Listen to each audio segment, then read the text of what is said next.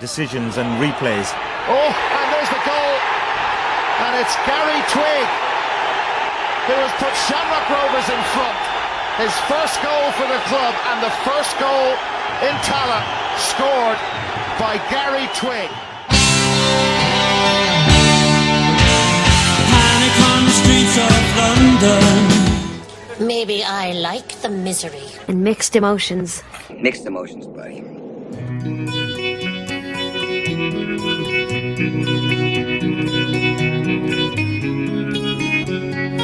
To just once would be enough for those who've lost in life for love, for those who've lost their guile and nerve, their innocence and their drive and verve, for those who feel they've been mistreated, discriminated,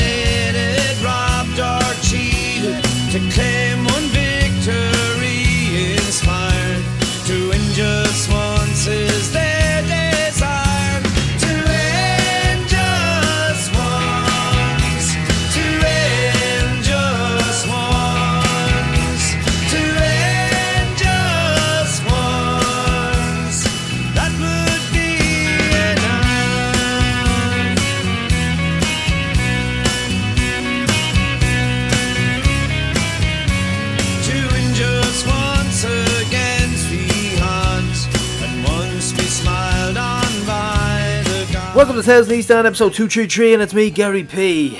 And of course, the prof, Carl Riley. Second attempt at this intro, Gar. Yeah, second attempt. I've only been doing this for 233 episodes. Two, two, well, apparently I haven't got 233 episodes underneath the belt. Minus five for you, Yeah. yeah. Uh, and of course, Leinster credit. Of course, prof. Uh, I actually, I actually didn't need them this week, but they are a fantastic service. But I did need lens. I did need Ocean Electrical, who came out and they gave me loads of new lights. I can finally read Talatime in heavenly light on the bathroom now. Yes, I saw your post on Instagram mocking my toilet reading They book, came out and they fitted loads of lights, loads of fittings. Um, ah, it was it, it's the the house is lit up. Do you know, like when you turn the lights on in the kitchen, it's like I was escaping from prison. It's like it's like someone puts a fucking spotlight on me. Um, yeah, no, they came out. They were brilliant. They oh, totally decked out everywhere. So check out um, Ocean Electrical and of course, let's credit. So yeah, Prof. This week we have Shells and Bray away reviews. Flashback 30 years ago with Juz and Hannah Dunn meets Rovers captain and Ireland legend Aine O'Gorman. Yeah, so we'll probably spend about five minutes on the Shells game because I don't have a whole lot to say about it. He texts me straight after it. You're like, I'm skipping this shit. Yeah, so yeah, like you say, we've got the Aine Gorman interview. Uh, we've sent Hannah out into the field, Gar. Yeah, out into the field. Not an actual field. No, she's been um, In she's fact- been rev- uh, relishing her new role or re- reveling, re- reveling. Am I saying the right word? Reveling in her new role. Reveling yeah. in her new role as uh, the ladies' correspondent. So big shout out. Well, she didn't even have to leave her own home for this because they're both uh, Bray natives, Hannah and Aine. Uh, are we claiming a podcast bump here now? Because I know two games have been played, but this show was arranged, this interview, I should say, was arranged before Aine got her last minute winner against Sligo. Is that Yeah. a Tipty's bump? That is it. Why wouldn't it be a Tifties bump? Absolutely, yeah. Absolutely a Tifties bump. Um, last week's all female hotline went down a tree, prop. Yeah. Uh, six callers this year. Only have as many as last year, but no, it's not easy getting, you know, all different uh, female voices. So 12 6, that's 18 different voices in the two hotlines. So I'm pretty, Yeah. pretty happy with that. Yeah, solid, solid lineups. Um, childhood friend of mine, St. Damien's alumni, Karen Connolly. Uh, she, so she voiced noted the prof, and she said that a fella was talking to her and actually said, "Do you know Gary Twigg? Do you have you heard of Gary Twigg?" Well, the way it started was like, oh, In a oh, condescending tone. it was like, oh, you support Rovers, do you? Yeah. I was like, who's your favourite player? Well, Pico. I have a dog named Pico. Yeah. I was like, do you know Pico? Do you know Gary Twigg?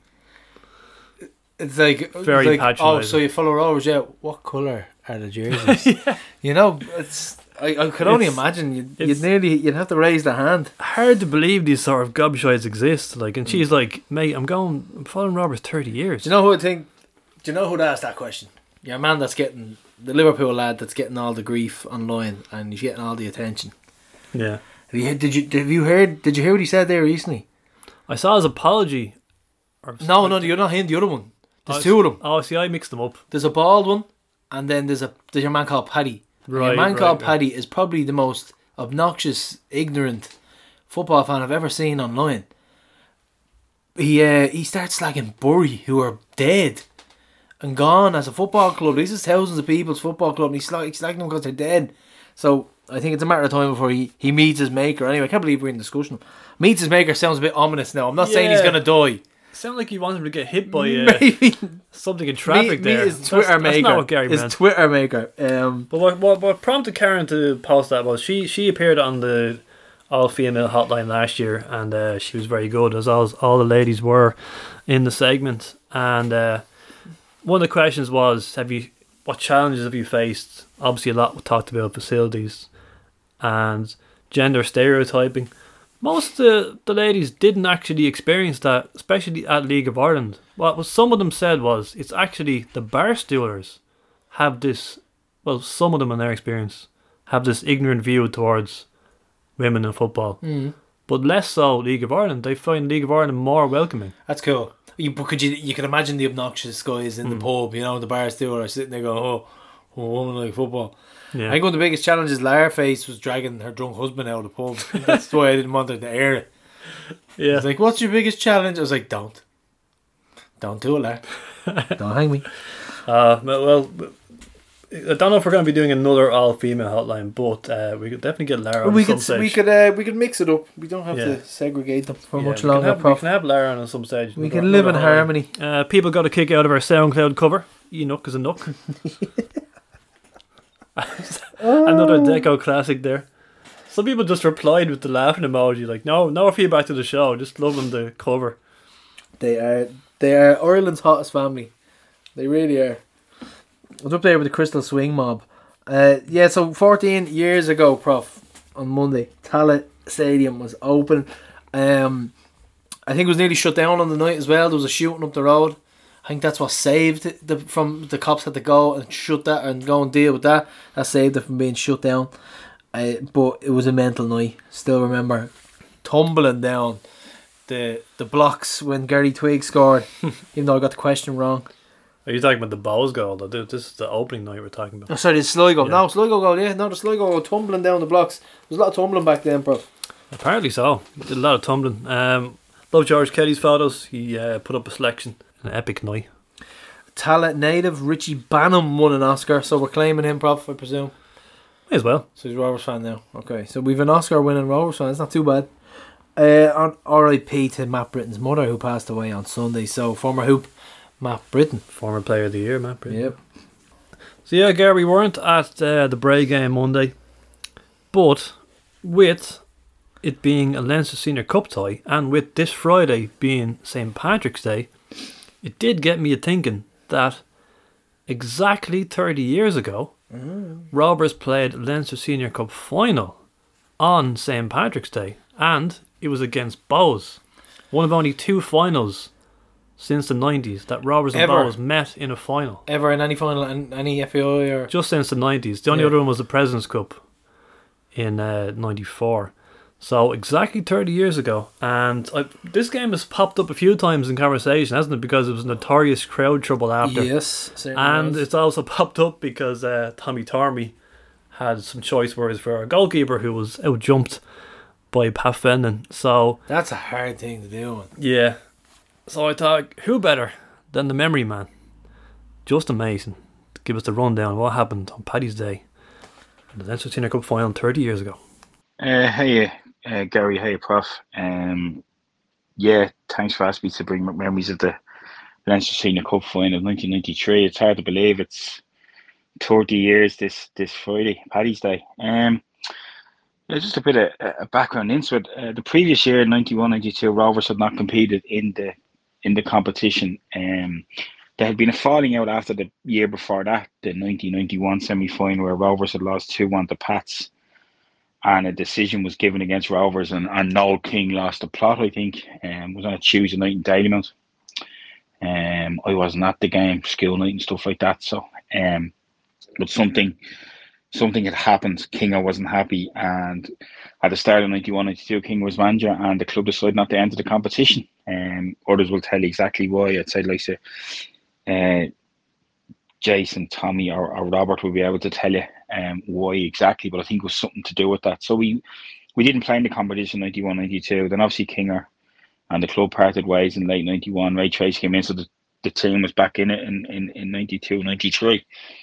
And as we know, in 92 93, there had been a big change of personnel. A lot of the big players that King are brought in, the likes of Dave Henderson had gone to Bohs, Paul Doolan had gone to Shells. Uh, during the season, Johnny McDonald would go to um, would go to um, back to Pats, and McNudie would stay again this season would be vital because in this season we were we were almost relegated, and, and the last few games Mick was huge in keeping us up but the start of the season, we, we, we played two before the league or the League Cup started. We played two Leinster Senior Cup games. Um, I think we beat Newbridge Town, who were managed by uh, Eamon Sheila there. See, who passed away recently, former Rovers great goalkeeper, the fifties. Um, he was their manager. Always beating Farnell in the RDS, and then the following that was the day that Michael Carruth won his gold medal at the Olympics, and Wayne McCullough won a silver. Um, August ninety eighth of August ninety two, if memory serves. And then on the following um, Thursday, uh, we won away 4 0. I can't remember who was against. I think the game when we played the AUL complex even. Um, again, others will others will um will clarify that for for, for us. But um, I missed that game. One of my friends at the time, his cousin was getting married out in the old Dalkey Island Hotel, which is now gone. So I missed that game. That, that I think Christian Bowes might have played. I think that was the thing at the time. He signed a young lad from from from Home Farm who'd been really good for Home Farm, but his surname was Bowes, B O W E S. So uh, I think he injuries and he just didn't get much game time. It was pity because he did have potential. But anyway, we we'd gotten into the we that put us into the quarter final. We played that in November '92 on a Tuesday night away to Shells. And anyone who was late would have missed a goal. Toller scored in the first minute, I think straight from kickoff. John Toal scored, and uh, we held on a one-one nil. And uh, it was the first night I'd heard the Rovers are back. Hello chant. Um, long time since I'd heard that, but you know when you think of it now, when the quarter final of the Senior Cup to see chance Rovers are back, but it was a huge win because both sides played fairly strong sides then in the competition, you know, and Shells were defending league champions and would win the cup that year and, and go close to winning the double. So it was a big win for us to win that. And we then played a semi final against Francis and Dalymount Park, nil nil after extra. I think we won two nil after extra time. Not a great game. Rovers weren't great. We wore a yellow away strip that night. Um, and at the time, I used to help out the LFA because it was an LFA game with program selling for the semi final final. I just happened to get be at a game about two years beforehand and just being there there about a year beforehand and being there early one night. And they said they were stuck. Would I help? So I just helped. So I did that for the semi final, did the Rovers and I did it for the final. Now I didn't really want it for the final, um, because I just wanted to go to the game. But uh, the person who was involved at the LFA at the time was like, "Look, we're really stuck," so I did it that day. So in the lead up to the final, I think we we had Rovers had struggled that season at times. At times they played really well. Like they'd hammered Bray six one, they'd hammered Bray five 0 away. John Cody got a cracker that day, and people invaded the pitch and and people were saying, I think there was an announcement of the tannoy that if that if it didn't uh, stop, the game would be abandoned. But with that, we'd also had bad days. We had been beaten 4 1 at home by Limerick when Alan Kane, who Tommy Tommy's a massive fan of, made an absolute howler. And so going into this game, the two games beforehand, we hadn't made the top six, obviously, but we'd won a big cup tie against Waterford 3 0. And famous for Gino Brazil's goal when he ran from it inside his own half. And then a huge six pointer on the Sunday before this, we beat Bray 2 1. So we were going into this game with, with a bit of confidence. Bohs were flying the other end of the, at the other end of the table. They were in the top six. They'd won the cup the year before. They were at the top of the league. They were looking like they were going to win the league. They looked the best equipped to win it. Um, and we all know what happened with the bus thing after that. Um, I'll be reminding Bohs fans I know on the 11th of April of that a lot bus broke down the last day of the season, costing the league title. But so going into this game was like vital that you were thinking, right, let's it's a cup final, they're flying, let's try and get something to get salvage something out of the season. So people might say it's only Leinster the cup, but this was a big deal.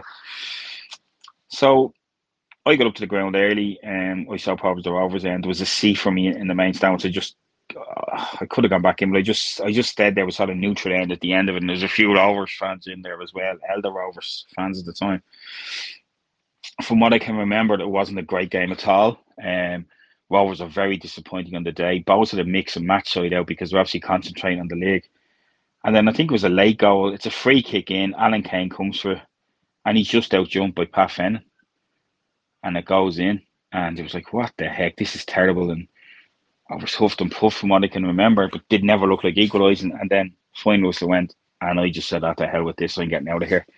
So I didn't go. There was a way down you could go in through a sort of back the side entrance at the Dalymount. Then, so I think a couple of us went. There was like the office entrance went out and down on the Piers Road and, and walked away. Didn't think anything of it. Heard a few roars. I just thought that was Bohs lifting the cup, and then had a few police cars. I thought something kicked off here. So it was later that night I was down in Ringsend and people who had stayed told me, and um, was me 16 at the time, what had what had happened. Um like the trophy presentation was on the pitch, which was weird because there was for years the FAI Cup and, and after this was presented in the stand. So that someone just decided to present this on the pitch. Crazy decision, whoever decided. But anyway, from what I've been told anecdotally, Rovers fans, some of them both some Bohs fans went down to celebrate with their team, and some Rovers fans just charged at them. And from the pitch, uh, from the uh, the old uh, the behind the goal, which is now condemned, um, um the shopping centre end, and tried to run at them, and uh, all of a sudden there was carnage on the pitch. Um, like Rovers fans ran the Bohs fans back to the shed. A few Bohs fans tried to smuggle some Rovers fans into the shed to try and at them. Police came onto the pitch and and and uh, started using batons on people. And it was probably at the time the biggest crowd, one of the biggest crowd trouble incidents in the nineties. Now, it had followed on from I think the previous October we had played Bohs in I think we played them in the RDS. They beat us 1 0. Yeah, it was the first day I actually saw problems for Rovers, and it was a double header with an Ireland underage game at Romania, I think. Um, I think Tony Sheridan might have played in that and all. And, and there'd been trouble on the Anglesey Road that day because for some mad reason they let them both out at the same time. So there was, from what I heard, there was trouble, and, and Dalymount was pretty bad on that Paddy's Day. Um, I remember on the fanzines joking that the Rovers' performance was so bad that day that the Rovers fans tried to get to the Rovers team, but the Bohs fans got in the way. So um, that was that. So it wasn't a great day. Um, a day that was a lovely sunny St Patrick's Day. Was a Wednesday, I remember as well, and a day that we could have gone right. We had to try and salvage something. And the worst thing was that Bohs were going to win this. They'd beaten us twice already in the league that year. They were going to win the league, it looked like, and it just looked like this was terrible, you know, because you know, we were and we were just looking like a struggling side who was like we were six years out of Milltown, but it just wasn't happening for us. In the end, Bohs wouldn't win the league. Uh, that was the year the famous three game, uh, the three way playoff the league title. Um, Bohs famously the bus broke down on the way to Dundalk a month later. Um, the 11th of April, which is Easter Sunday and they only needed a draw in Dundalk and they lost. Uh, with Cork winning and Shels winning, it meant that all three were on the same point. So a three way playoff ensued. Just in the end, Cork won, even though Bohs the better goal difference now wouldn't matter. Would win the league on goal difference, but um, and then the following year, 54 weeks to the day, a Wednesday afternoon, Spy Wednesday, it's the Wednesday before Easter, Rovers win the league title. You said that of us leaving the ground that day, we wouldn't, we wouldn't, we wouldn't have believed it. But hard to believe it's 30 years ago. Not a memorable match. Uh, probably more memorable for what happened and the goal we gave away, which was absolutely terrible. But uh, for people to say that the Leinster Senior Cup doesn't really mean anything, it meant something that day. And when we won it again for when we won it four years later against Shels, it meant an awful lot. We hadn't much to go, but much in the 90s, and uh, it was vital guys like this are vital. Just some a bit of success in any competition was worth it. Makes the makes some of the issues we're going through at the moment very very flimsy. Really, you know, considering what we went through then. But that's another debate. But yeah, thirty years. My God, my God, not a great day in Rovers history. All right, all right, lads. Hope that helps. Thanks. Take care. Bye bye. Bye. Yeah, so um, great stuff from the memory man. Um, bad game of football by all accounts, and uh, probably more memorable for the what happened after the final whistle and the Bohs players celebrating with the trophy on the pitch.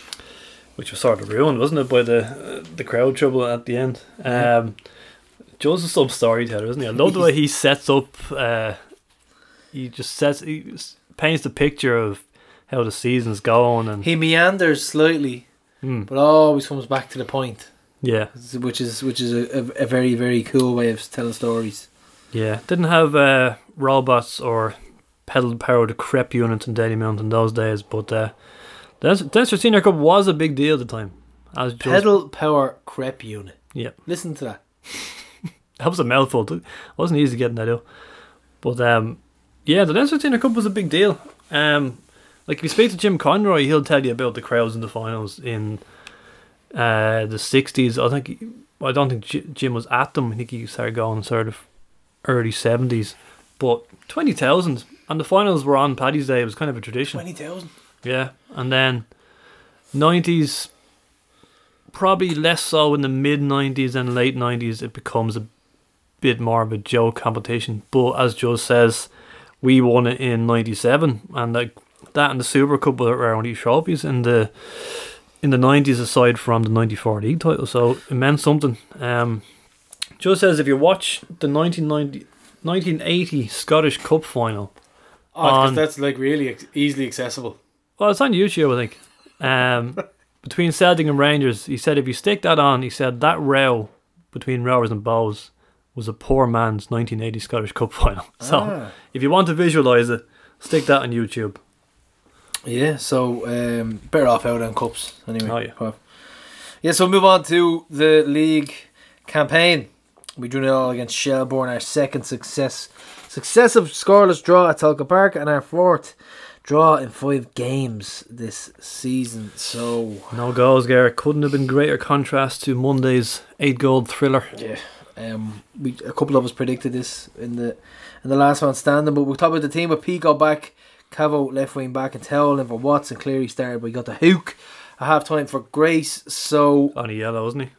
Yeah, um, we'll talk about the match. We'll talk about pre-match fours. We'll talk about the No, no, no Boydie for them, by the way. Boydie Um, we- adductor injured his adductor, which is muscle in your stomach. So he sounds optimistic, though. He sounds like he won't be out for ages. Some some injury hall that fella. Some Yeah. injury list. But pretty much, yeah, prof. I went in. I got a lift in with Big Daddy, a car full of taxi men, and uh, some stories. I tell you what, if you had a if Is you this had Mark a, is it? Yeah, if you had a, a microphone in the back of that car, it, be, it was uh, it was interesting to say the least. But the lads dropped me in into the mill mount, prof, into the mill mount for a point. First time in it as well, isn't it? We're in there. No, neither was I. Uh, the dreaded pitch inspection, Garb. What was it, three o'clock or so? I was always confident, to be Um, honest. Whenever as the day progressed, I always thought to myself, "This is going to be grand. There's not going to be any issues with it." People are getting flashbacks to Tolka Park, getting the brushes out, brushing the, the water off the pitch. Well, in this case, not water, but uh, frost and snow and everything, wasn't it? Yeah, I don't think it was that. It was that problem. But we had the It uh, cleared up during the day, didn't it? Like it, by the afternoon, like the weather was fine, and then the match itself was grand. Similar to last year, as I recall, at Tolka, the two games. I remember it lashing the day before in the morning, and the weather being horrendous, and then the mm. game comes, and it was actually fine. But the the ever optimistic Jason Maloney. No chance that melts in time. Daily Mountain looking much the same, but have 25 volunteers from Climate Change Ireland clearing the pitch with two brushes. yeah. What he says because there was a lot of speculation about if it's cancelled, like what happens. Because there was a lot of spares floating around, wasn't there? as soon as it hit maybe two, and the pitch inspection was on its way and in in progress, people just started selling their tickets. Yeah. Was it just like were they anticipating it being off, or were they afraid of the cold? I'm not sure which. Uh, what do you? I don't get the afraid of the cold thing. no. I don't get that at all. What he said, if you bring your Sunderland tickets, is from 2008, I think the friendly was, the club will finally refund you. yeah. Uh, but we spoke about the mill anyway. A nice point. Guinness was nice. Yeah. A quick swifty and then in. And Yeah. Gar- Gary Lineker was the hot topic at the pub. Yeah. Um, it's obviously all resolved now, but at the time it was all anyone was talking about. Uh, all the memes of who was going to host match of the day, like you know, children's presenters and all. It was quite funny. Um, just some talk observations before I before we went in. You weren't you weren't Um, there when one of the there was a fellow walking, and he was trying to get some contraband into Tolka Park, and we were nowhere near it. We were nowhere near Tolka Park, and this fella was oh, I was behind you actually. Yeah, What? I, I saw this. he was putting a, f- a couple of two flares in his glove and then in his sleeve, so that it was in his glove, in his sleeve at the same time. Garrett, this How did that copper see that? Garrett, this guard popped out behind a bush like He- like Mike Myers in Halloween. He, fucking did. He just goes, "Give me that," and then he goes, "Bollocks!" He goes, "And you're on." He goes, "Have you any more?" He goes, "No." He just walked off. I was like, "How? How did he fucking see it?" So what's he gonna do with that now? He's gonna get home in the sitting room. I'm surprised he bought it. Like when he said no, no, no more. yeah, yeah. I thought he was gonna give him the full Um, pat down. I just remember witnessing that, thinking that was What are the odds? mad. Ah, But um, yeah, I was queuing up with the gent, and we're kind of we're opening up usual routine. You open up your tickets on the phone, ready to be scanned. I was just thinking, like I just said to him, "This is all you know, isn't it? This the the online ticket era." Whereas when we started the show and we went to like Finn Harps and Drogheda, physicals. you go to the game. There's no discussion about tickets. Zero. You go to the game on the bus. There's a hood outside. You buy your paper ticket and you go in. I actually miss. I miss the stubs because of a of shoeboxes full of them in the gaff. I actually miss the stubs. That's being honest. And now, if I look through my screenshots and my gallery of Yeah, of, a, of a load of tickets there, everything's digital now, isn't but it? Even our not- ticket no, collections are not- digital. It's not the same. It's not the same. Also, I was looking across from, um, what's what's that stand called? Across from our end, The Riverside. Riverside stand. Uh, I remember the Shells home fans were there for the 2012 season. Remember we they had just come up and we had Stephen Kenny's as manager. Yes. I remember. I think that's where their ultras were because Was that I- the year they beat us in the cup? Maybe. yeah, because I remember they had the Joe Merriman banner Yeah. in that section. So again, just sort of thinking of the old days. Yeah. Um, So in we So, went, yeah. prof, and onto a dilapidated terrace. Um, we went up first behind where everybody was, I noticed that. and then we got fucked out. I was looking back and it, was like, that's a good idea. I've never Yeah. thought of that. No, it didn't last. Yeah. So thrown back in with the rest of them, and then it kicked off, and um, first half chances. Oh god, Uh, Berkey with the first one. Borky with like Jack. I I thought Jack was very good with the way he probes. Like he probes and he probes, and he probes, and all of our attacks start with him. And his deliveries were pinpoint. Yeah, bar the first four corners, I think. Yeah, they, a lot of them didn't, man, didn't meet the first which man. is unlike him at all. But, but the cross for Gaffney's header was brilliant. Ping the ball into Borky for first, and a good save from Conor Kearns, who is a very, very big man, Mm-hmm. a tall, big Scandinavian looking thing. But um, he he was. I thought he was excellent. He, he uh, commanded his line well. He a couple of good saves in the second half. We'll talk about our other first half He chances. actually, which uh, he's Connor told me that the first thing he did was when he went online. He said he opened up the highlights. He said, "I want to see the save from Tell that I made," it wasn't even in it. and it wasn't in the highlights. Why didn't they put that in it? He was like, "For fuck's sake!" It was a like a really good save. It was a it was it was it was blind. Like he totally saw it late.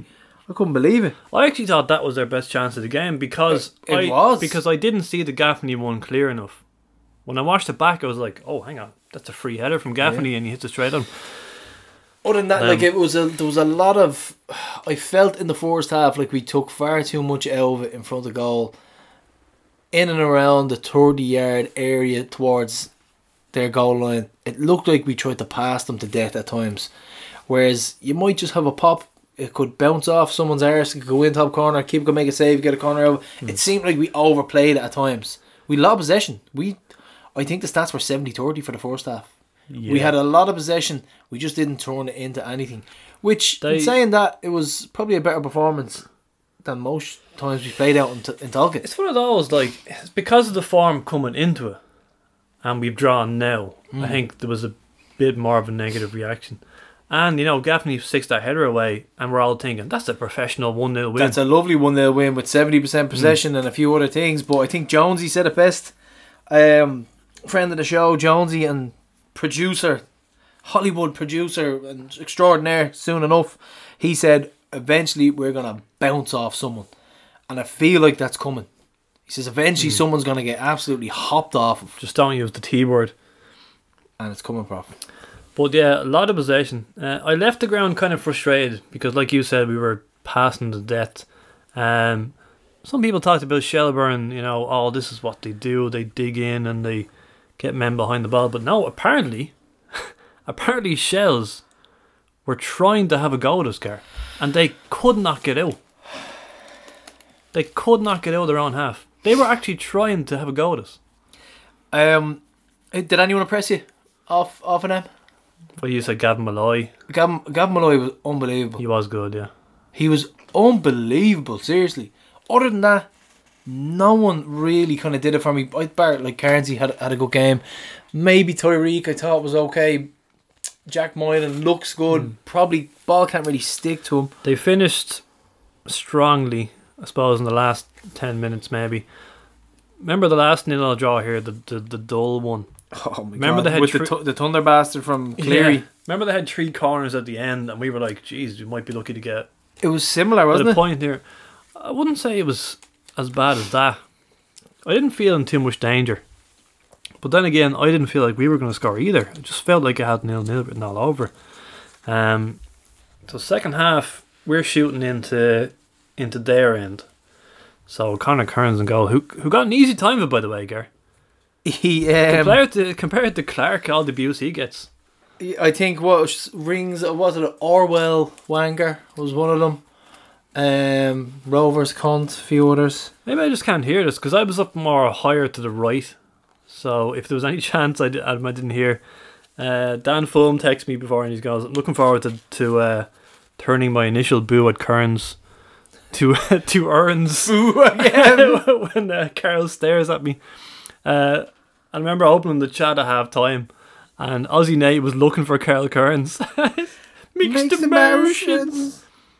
Uh, before we finish off the second half review, just our atmosphere. First of all, we didn't say it on the show recently, but Holmes and Derry, I didn't think it was great. The South Stand, okay, the Ultras kept going from start to finish. They were singing from start to finish, but in general, it was a bit flat against Derry. Um, And it- then we were pushing for the equaliser against Cork. It was unbelievable. Right, so could you put it down to anything? Could you put it down to more new fans who because we've got we've sold out the season tickets tickets. Season tickets have been sold out in South Stand. Could you put it down to that? Um maybe the fans are replicating the flat performances that have been probably prevalent on the pitch at times. There's a couple of things. I'm not worried. I'm not. I don't think this is a massive crisis. People are totally overreacting, in my opinion. Oh, and well. listen, if you want to, you could you can pay your money and you can do whatever you want. I wouldn't be booing me own. But to me, that's two team, different right? issues, though. I think. Yeah. Okay. It is. on the it pitch, is. like, like when we're up in that dilapidated stand in Tolka and we've no roof, and we haven't scored in the first half. For some reason, I just expect that. Okay, we're going to be quiet. I should I expect more though? Like, can we not get a few long songs going? Can we not? Wait, like I don't know. Is the is the is a um, is it a mental thing where you just have no roof over you and you just think it's gonna be shy? Now, Burkey, let's say Burkey scores a screamer in the eighth minute, like he nearly did, right? Maybe we would have come alive then. But even Johnny War was saying in the podcast he couldn't believe how quiet we were. And I left thinking, we didn't make a peep on. Not night. peep. And I'll be honest, our little section where we were, I think the whack, a few others tried to get it going. It, do you know what? I think it depends. People just weren't into it. They were more intent on us just trying to drag a result over the line, and they just weren't interested. And they're just like, I just want this result done and dusted. And I'll, we'll leave it at that. Um, I'm not sure, but uh, like even, even towards the end, there was a couple of Ray Wheel and Chef Ray made a good point is that Gavin Molloy had the ball and he literally it couldn't have been a more accurate punt into the top right hand corner. Was this the rugby tactics? Yeah, the rugby tactics. They literally did that. They had a couple of decent spells of possession in between, maybe 80 and 90 minutes. Punt into the corner, hold it up, put into touch. Yeah, like at, at, at stages uh, during the game, we just couldn't click. And like the, the talent is still there. Still totally believe that we're to do well and win trophies this season. It's a minor blip, and compared to previous starts to the, to, to the season, it's not as bad as we think it is. I think it will get better. We've still a lot of things to click. Four series, I think we'll go on and we'll motor. I, I really do. I think our first win, which you and I are obviously both fully expecting, will be against Pats. Not going to do I a think our, sound. I think our first win will will I've picked them for the for the LMS. I've already done it. I've locked it in. It's Tuesday, yeah. and I've locked it in. I, ju- I, ju- I just don't see our first win of the season being one 0 I just see it being impressive and comfortable. Listen, here's how I'm gonna analyze it. Right. So this is my thought process on it. We've looked like scoring a lot of the time. We scored four. Should have scored more against Cork. Couple of couple of chances against Shells. Probably not as many as we like, but we should have we should have beat them. We have Pats who their manager has openly. Could now Tim worked with us in the in the DMC. Like he's a For 10 minutes. He's a great. He's a great guy. Well, that's the ten minutes he was on the floor when you could find them. But he criticizes players openly after a five 0 loss, and I Name checking I them, yeah. personally don't think there's any way back from that. If the dressing room caught wind of it, obviously they caught wind of it, but if they objected to it, it's very very hard to come back from that. They went on, they lost again. They lost the Bohs. If they lose two Dublin derbies in a row, right, it's different if they're scrapping for the manager.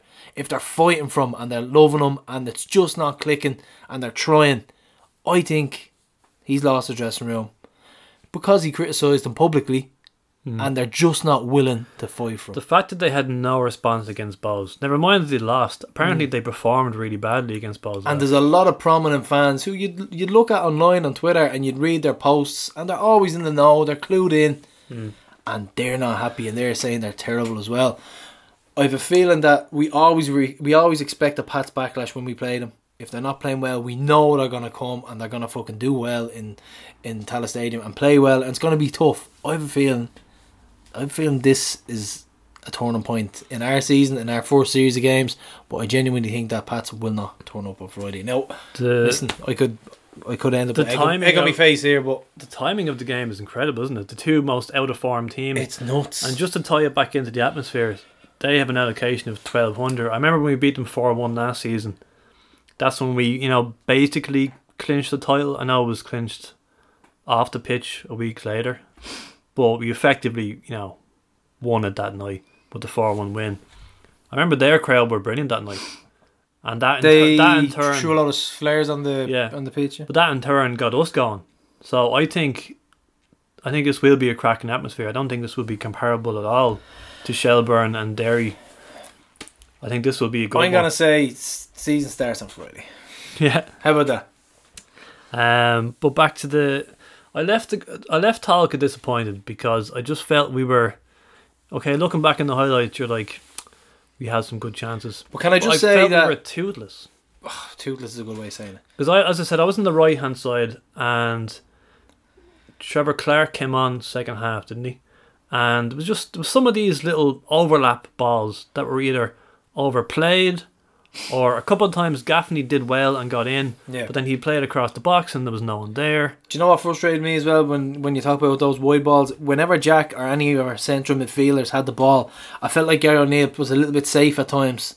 I felt like he could have drove into space, and then when Jack did receive the ball from Gary, and he was driving into that space, and let's say we broke, and Jack is running, you know when he gets dangerous, he has that dangerous running at defenders. Mm. We never ever seemed to make any real dangerous space out wide.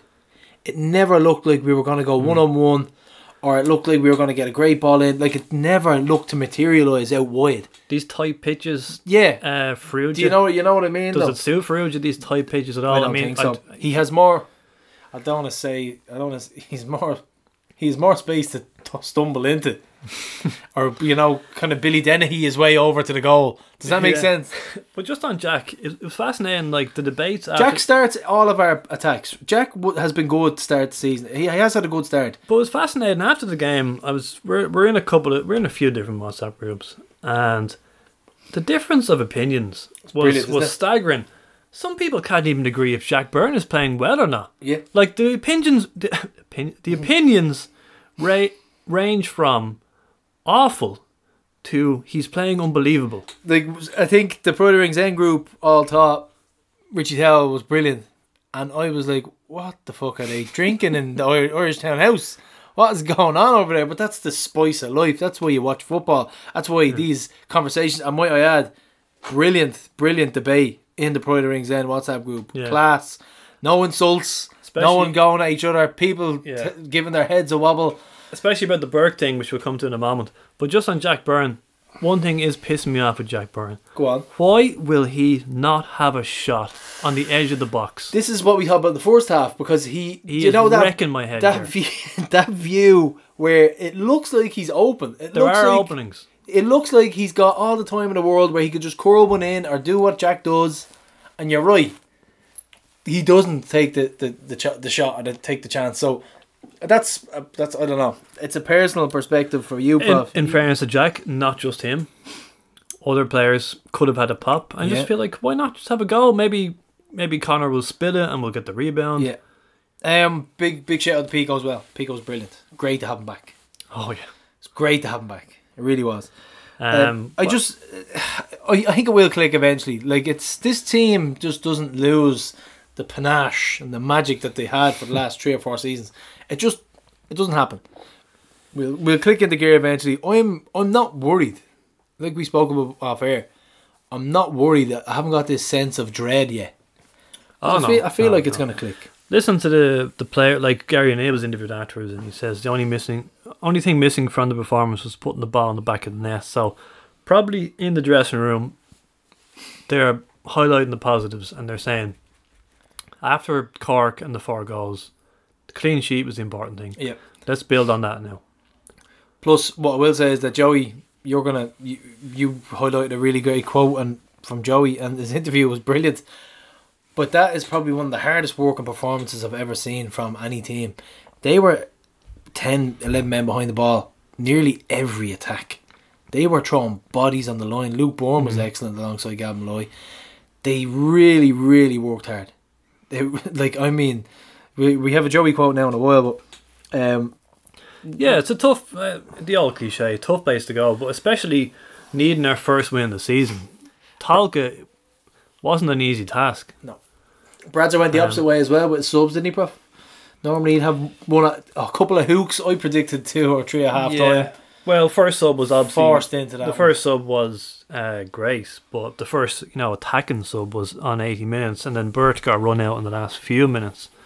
Uh, Bert, as we as we discovered, has been managing uh, a groin it? Oh, it's, it's never good, is it? So- Leads to other things. He was an unused sub for the last couple of weeks, but uh, I suppose Bradzer has done that before. He has put unfit players on the bench, which then does lead to players, you know, especially like when you're losing to, to Derry and you're far too down to Cork.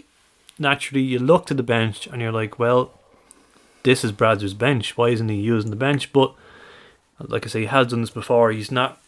He's not willing to risk certain players if they are carrying injuries. Yeah. Um, Bradzer actually said post match that the fans were fantastic. I mean, he's a sense of humour anyway. Um, I like that. At least he has a sense of humour.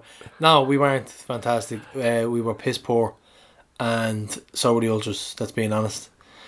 I felt like that. Nothing, nothing clicked. Nothing clicked on the pitch. Nothing clicked off the pitch, and it's, it's like I said. Season starts on Friday, and that's just being well- that's just being honest. That's calling spade a spade. The fact that Derry dropped points as well was it did comfort us a little. We were like, ah well, we're still. I know, I know, Bohs at the top of the league, but at least we just thought, you know, uh, it's nothing has changed up or down. Uh, yeah, so prof, that's the fans pretty much it. We can like there can be a lot of spoiled and fickle fans, and um, like fair enough if you want to pay a few quid and you want to abuse them, fair enough. That's what you want to do, but it's it's not something I do personally. I don't boo when I don't feel it's justified.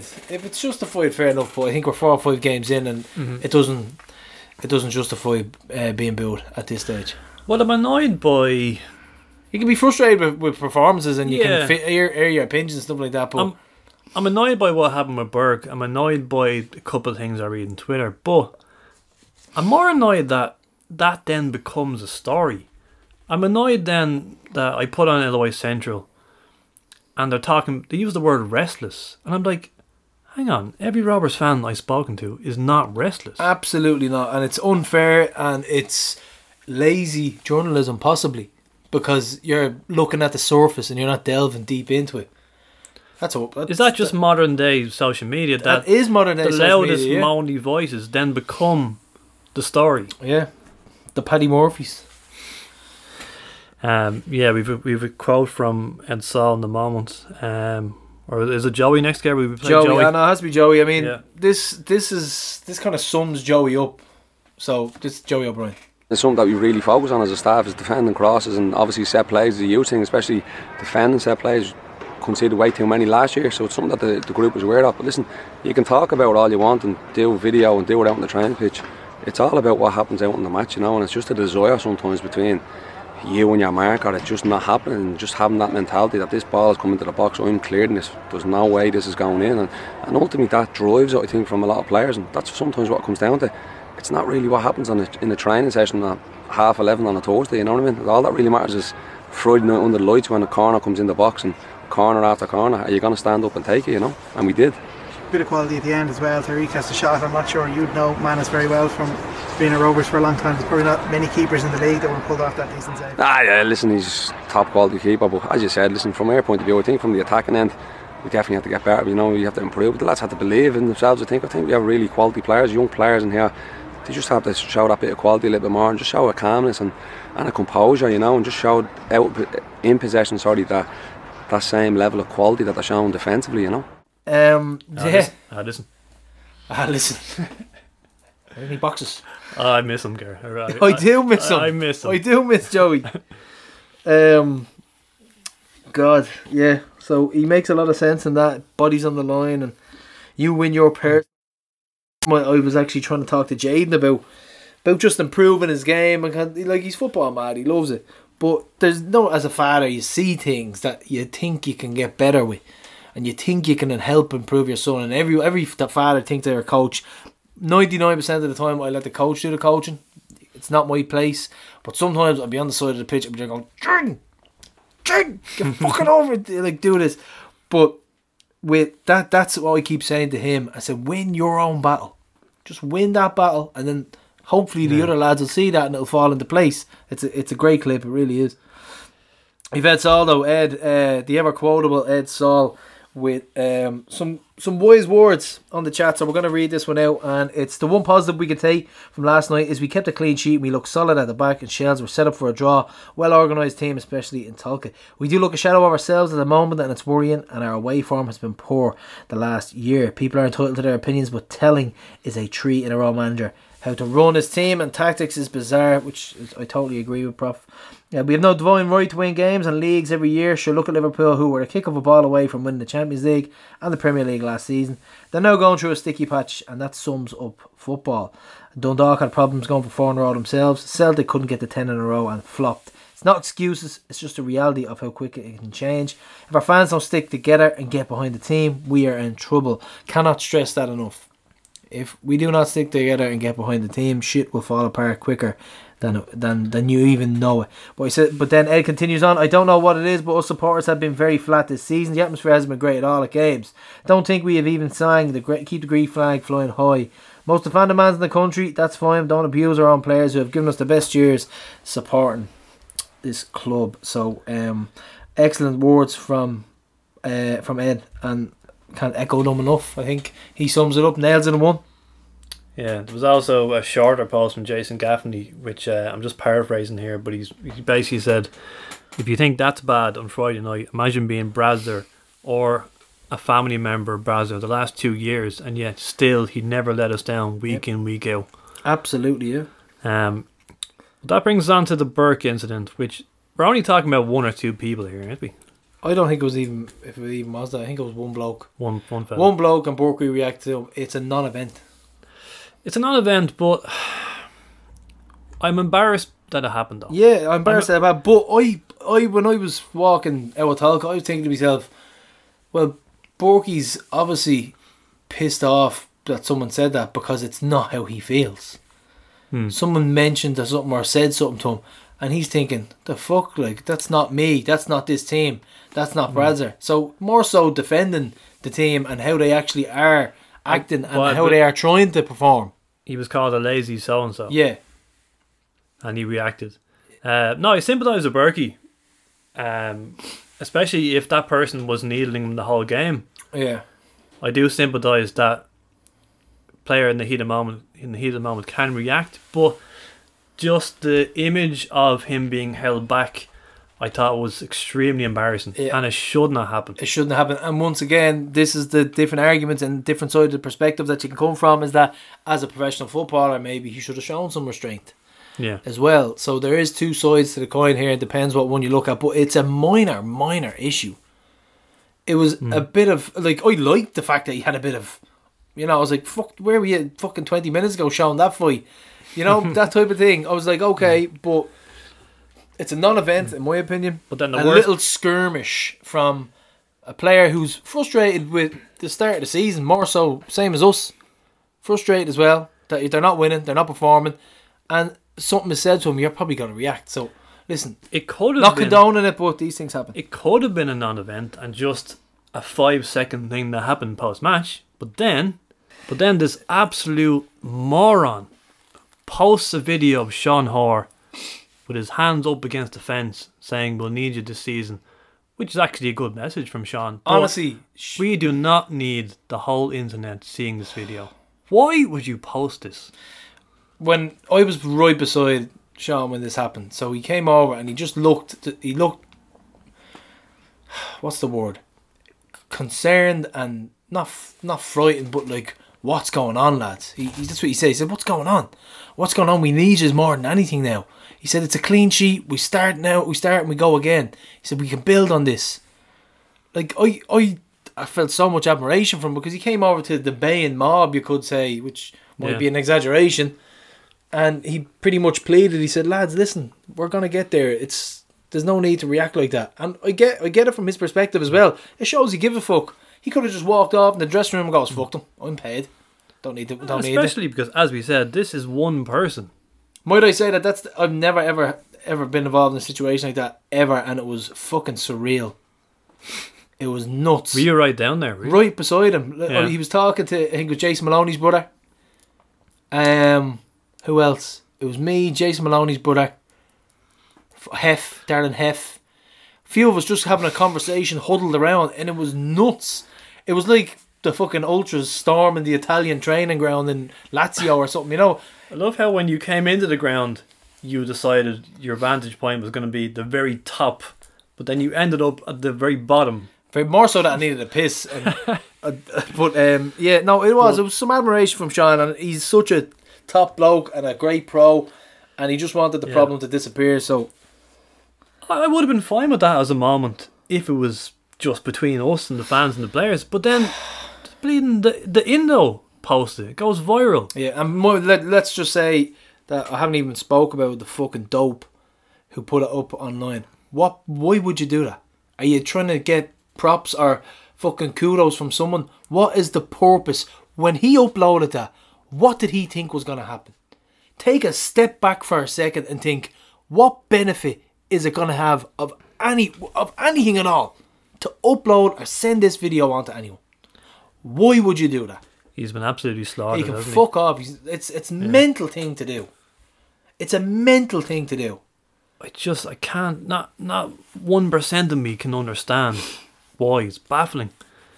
It's like one of those weirdos that films accidents or just fucking things that you should be doing other things when instead of have your phone in your hand. Do you know what I mean? Ridiculous. It's just yeah, because some fans, some opposition fans, will try to make a mountain out of a molehill, and you know they'll they'll you know talk about our attendances on the Monday night, Even though that's a mad thing to have a pop at Rovers at attendances of all things. They don't want smoke with that. They'll pick on certain phrases that Brazil will use and all this, but this is the one thing where I'm just thought like, wow, we are actually a laughing stock here for one night because you know the news cycle, Yeah. things move on. But for that moment of time, I thought we have made ourselves a laughing stock here, ourselves, Yeah. because of one It's their own fault. And genuinely, there's not much banter or crack out there that will offend me as a Rovers fan. Like if you sat down and you had a roasting session, someone goes homeless, Louis Kilcoyne, or this mm. and that. There's there's very little that could irk me as as a Rovers fan. That annoyed me. Oh, big time. That really hit me. And I was thinking to myself, that's totally, totally avoidable and unnecessary. It's unwanted fucking attention. But we're giving him our attention now. So We actually talked about this game way more than I thought we would. Yeah. Um, someone summed it up very nicely. Uh, it's a seven point gap with 31 games to play, um, which is very logical. But then you open up the Herald, and Aidan Morris has a headline along the lines of It may already be too late for title are you surprised? Are you surprised at all? That's a Considering mental who he is, headline. like they'll just pile it on, no, you people know. were having a go at, because he's a Bohs fan. I've actually found him quite level headed. So I was surprised by that. No, I think this is a case of Um, kicking us when we're down now at this stage. It's been a while since we've been down. It's been a while since anybody had this opportunity to actually do it. No, generally, I have found him to be, for the most part, an unbiased reporter over the years. Whereas compared to like your man, Eamon Sweeney of Sligo, it's just ridiculous bias. Um, the Pines after actually before I got the bus home, or I got the bus to Kimmage, and then I walked up to the Pines. But uh, I was talking to Alan Walsh on the way to the bus stop, and he goes, he goes, "Do you know, Prof, Prof, we haven't won a game since I became a member." What? We haven't won a game. He, he whips out his members card. He goes, "There it is, Prof. We haven't won a game." And I said, "Give me that now." Give me that. This is. I was gonna take it off and I was like, oh, "Hang on." Did he proceed to predict the next four or five games? I was like, "You probably need to get in on Friday, so I'll get back to him." Uh, the points after uh, the senator is very, very optimistic. He feels we just need a bit of luck, a bit is. something to go our way. He, al- he always is. It's not. It's not a Um, case where you have to be pessimistic. Yeah, it's not like that at all. Having said that, I do have a couple of horrific stats for you, Gar. Uh, I think I said last week, didn't I? It is our worst start since 2005, when we were relegated. Uh, whoa, whoa, whoa, whoa, whoa, whoa! What's that? Can we make that noise? Hold on. This is our worst start since 2005. Yeah. What's the one after that? Um, if we were to not win on Friday, Say the say the word. Lose. If we were to lose, no, no, if we just don't win, as in Oh. we're winless, then it's the worst start since 1995. So, uh, five league games without a win. We've actually done this a few times in the tally here. We've actually done this five times. Uh, we did it at the end of 2009 into 20, 2010 under Michael Neal. Remember the bad start in 2010? Michael O'Neill, Yeah. the season after we lost on goal difference. No, the season we won the league, Season- 2010. Yeah, We made it. We made a bad start. Yeah, So I'm just counting the end of 2009 into 2010 there. Um, there was twice under Crowley, five games out of the win.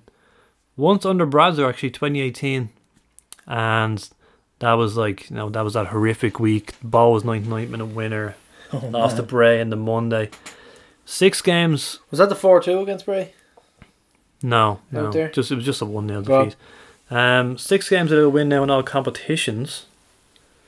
Um, it was the worst since 2018, the same spell I'm talking about. We were knocked out of the League Cup by Longford. Mm-hmm.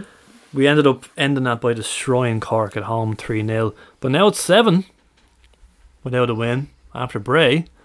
So this is actually our worst run of game, our worst win- winless streak since 2008. We didn't win the last nine games of 2008.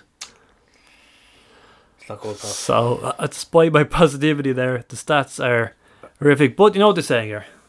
Lies, damn lies, and statistics. Yes, yes, yes, yes. Right. So we're gonna move on. Go on top of the ladies. A 6 0 win over Treaty in Tallaght and their first uh, home game of the season. One change in the lineup Gargan in for O'Kane and goals from Alana McAvoy for Kelly, Lauren Kelly, and a hat trick from Jamie Thompson from the bench, prof. Yes. Sprung from the bench to Um, score a hat trick. I was with Justin Mason um, and Paul Thomas. We were trying to think of the last hat trick, and it just occurred to me. I was like, oh yeah, Burkey against Sligo last year. He came off the bench and got a hat trick. Yeah. And I was all for going to these games until I hmm. was dragged to retail hell. You sent in a voice note about an hour before our kickoff. It was like, I'm just trying to find parking in IKEA here. And we are all like, I thought you were going to the game. Oh God. The only thing is, I, I got a, I got a hot dog at the end of it, so it was like a little child and some chocolate, which is the new. Actually, that's the one we have to get next. That Swedish chocolate from uh, it's got Daim in it. Oh, Marabou. That's what it's called. It's Ooh, I do- unbelievable. I do like so Daim. that was the only thing. But uh, no, I have to get out because Maya's been talking about it. Yeah, uh, 814 crowd. Considering the horrendous weather, that that is not too bad for a start for the first home game of the season. Um, could have been a lot more than six. Uh, Larkin and Zambra had great opportunities that they shot wide. Apparently, the Treaty goalkeeper kept them in it. Mm, Larkin was subbed to half time. It's a bit of an injury. Uh, hopefully she's fit for Shels away She's though, like because the- that's that's the Oh, it's the big one. know it's the big one. She's, She's, the biz, the big prospect, isn't she? yeah. Um, when the crowd was announced, uh, Daniel on the PA said that it was a 2022 record, Gar. And have, I haven't misspoke there. Is is that a He said dig at the scarf as 20. well? Uh, that's what I was about to say. I think he was draped in his 2022 member scarf, signing checks with his 2022 It's on the date. into don't know if people sign checks anymore, but um, every time we scored, we played the Desi Baker tune. Do, do, do, do, Okay. Which was quite funny because two days earlier I had interviewed Desi Baker and I was asking him about that song and the origins and all, so that kind of made me laugh. So the origins of it are probably not too uh, for air for airing on the show. Are No, they? no, there's a bit of a story too. Um, so, yeah. Um, Samantha like, Libreri, yeah, like- prof. Yeah, quote from Samantha there. Samantha Libreri, um, a resident newscaster and Rovers fan, watching my six-year-old girl hand in hand with Aine O'Gorman leading out Rovers women for the first game back in Tallaght Stadium was one of the high points of almost three decades of being a Shamrock Rovers fan. The footballer players suggest a bright future for this team. That's a nice message, isn't it? Yeah, I like that from, That's from lovely. Samantha. Um, yeah, no, you got to go to these home games, Gareth. First of all, no queues. No queues getting in. No queues to the bathroom. Very enjoyable. We're gonna start running buses. Away days. Away days. Um, yeah, like I said, Jules was with me and um, Paul Thomas. Um, they were kind of reminiscing about the RDS days in that they used to go to the reserve matches the day after. And we were basically doing what they did in the 90s. You'd, you'd come up on the Saturday to get the goss. So, no disrespect to the women's to the women's football. I was watching the game and some very good football on display, some good goals scored. But just sort of in the breaks and playing stuff, you're kind of getting the goss, and you're talking about last night at Tolka, you know that sort of way. Who's injured? Who's that? That's not Yeah. bad. Do you know what? That's not a bad place to kind of shoot a fat as well, is it? So yeah, hat trick for Jamie Thompson. She's one of our two uh, academy graduates in the team. Team the early, or other one is Orla O'Mahony, and uh, of course one of my tasks are in this is my first live game of women's football. I had to, I had to find out, Gar, can the keepers jump? In spite of what Leighton Doyle says, can they jump?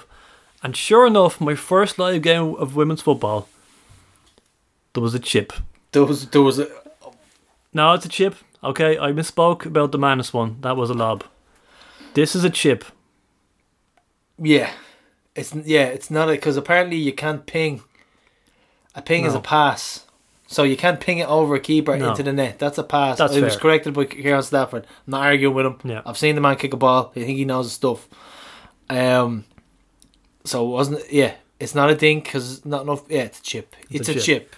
No, very impressive. Uh, 20 minute hat trick by uh, Jamie Thompson here off the bench. She's only uh, 18. This is only her second game in senior football. And she scores a 20 minute hat trick, including that audacious chip for the third goal. So all in all, a good good day at Tallaght. Uh, I'll definitely be going to the Great next start one. of the season, yeah. Yep. Right, we're gonna make a plan that you and I will go to this next game. Moya will come. She'll get chips and ice creams and stuff like that. Unfortunately, the next We'll game is a Tuesday, uh, Wednesday night. I'm sure we could sort something, Prof. So sure, we could sort just something. keep that in mind. It's not Finn Harps or anything, is it? We run the bus. I think it's against Wexford, who are one of the title favourites. A little drop So, of wine down in uh, in Mr. Wallace's bar. I think That that's was closed. home to Wexford. Home to- Wexford. I think they closed the wine bar down there anyway. But we have uh, Paddy Flannelly, Prof, at East End Pod. Says he's home from Alabama for nine days. Three very entertaining matches in Tallaght Stadium. 17 goals scored. Women look the biz. Really enjoyed being there for history. Great to run into the Prof. Tell Yeah. me about your. Yeah, I had, a- had a- had a good chat with Paddy at half time. Um, good to see him home. Uh, and as he says there, he- he got, got plenty of goals for his Yeah, money in the three games. Um, It'd be a lot to cram in in the nine days, wouldn't it? Just everything. Yeah. Everything. he told me a funny story that he um, he brought a friend to the Derry game, and he said this person had not been to a Rovers game since the 1984 FAI Cup final Stop. against UCD, which we lost. Which he lost. So we lost both games. Alan so- O'Neill was in goal for that, wasn't So he? So he's basically saying like you can fuck off now. It's like my mate who I brought his own, the only game I ever brought him to was the collapse against Sporting Fingal. And I was like, You are never coming back Brian? here. It's Brian. Remember that? Yeah. I still remember that. I still know those vivid moments in your life that you remember. I still remember that goal going in. Imagine that being your only game at Rovers. That's a mental stat. Yeah, so all very positive and inclusive, Prof. But meanwhile, Twitter exploded with the Bohs women's manager sent off today. Okay, so this is a quote, alright? This is a tweet. Remember that. This isn't my words. So the Bohs women's manager was sent off today for calling Noelle a dog and a fat piece of shit. In case anyone wants to leak this to the press, um, that's Twitter. So we've heard all sorts about it, but it's not great for the game, is it?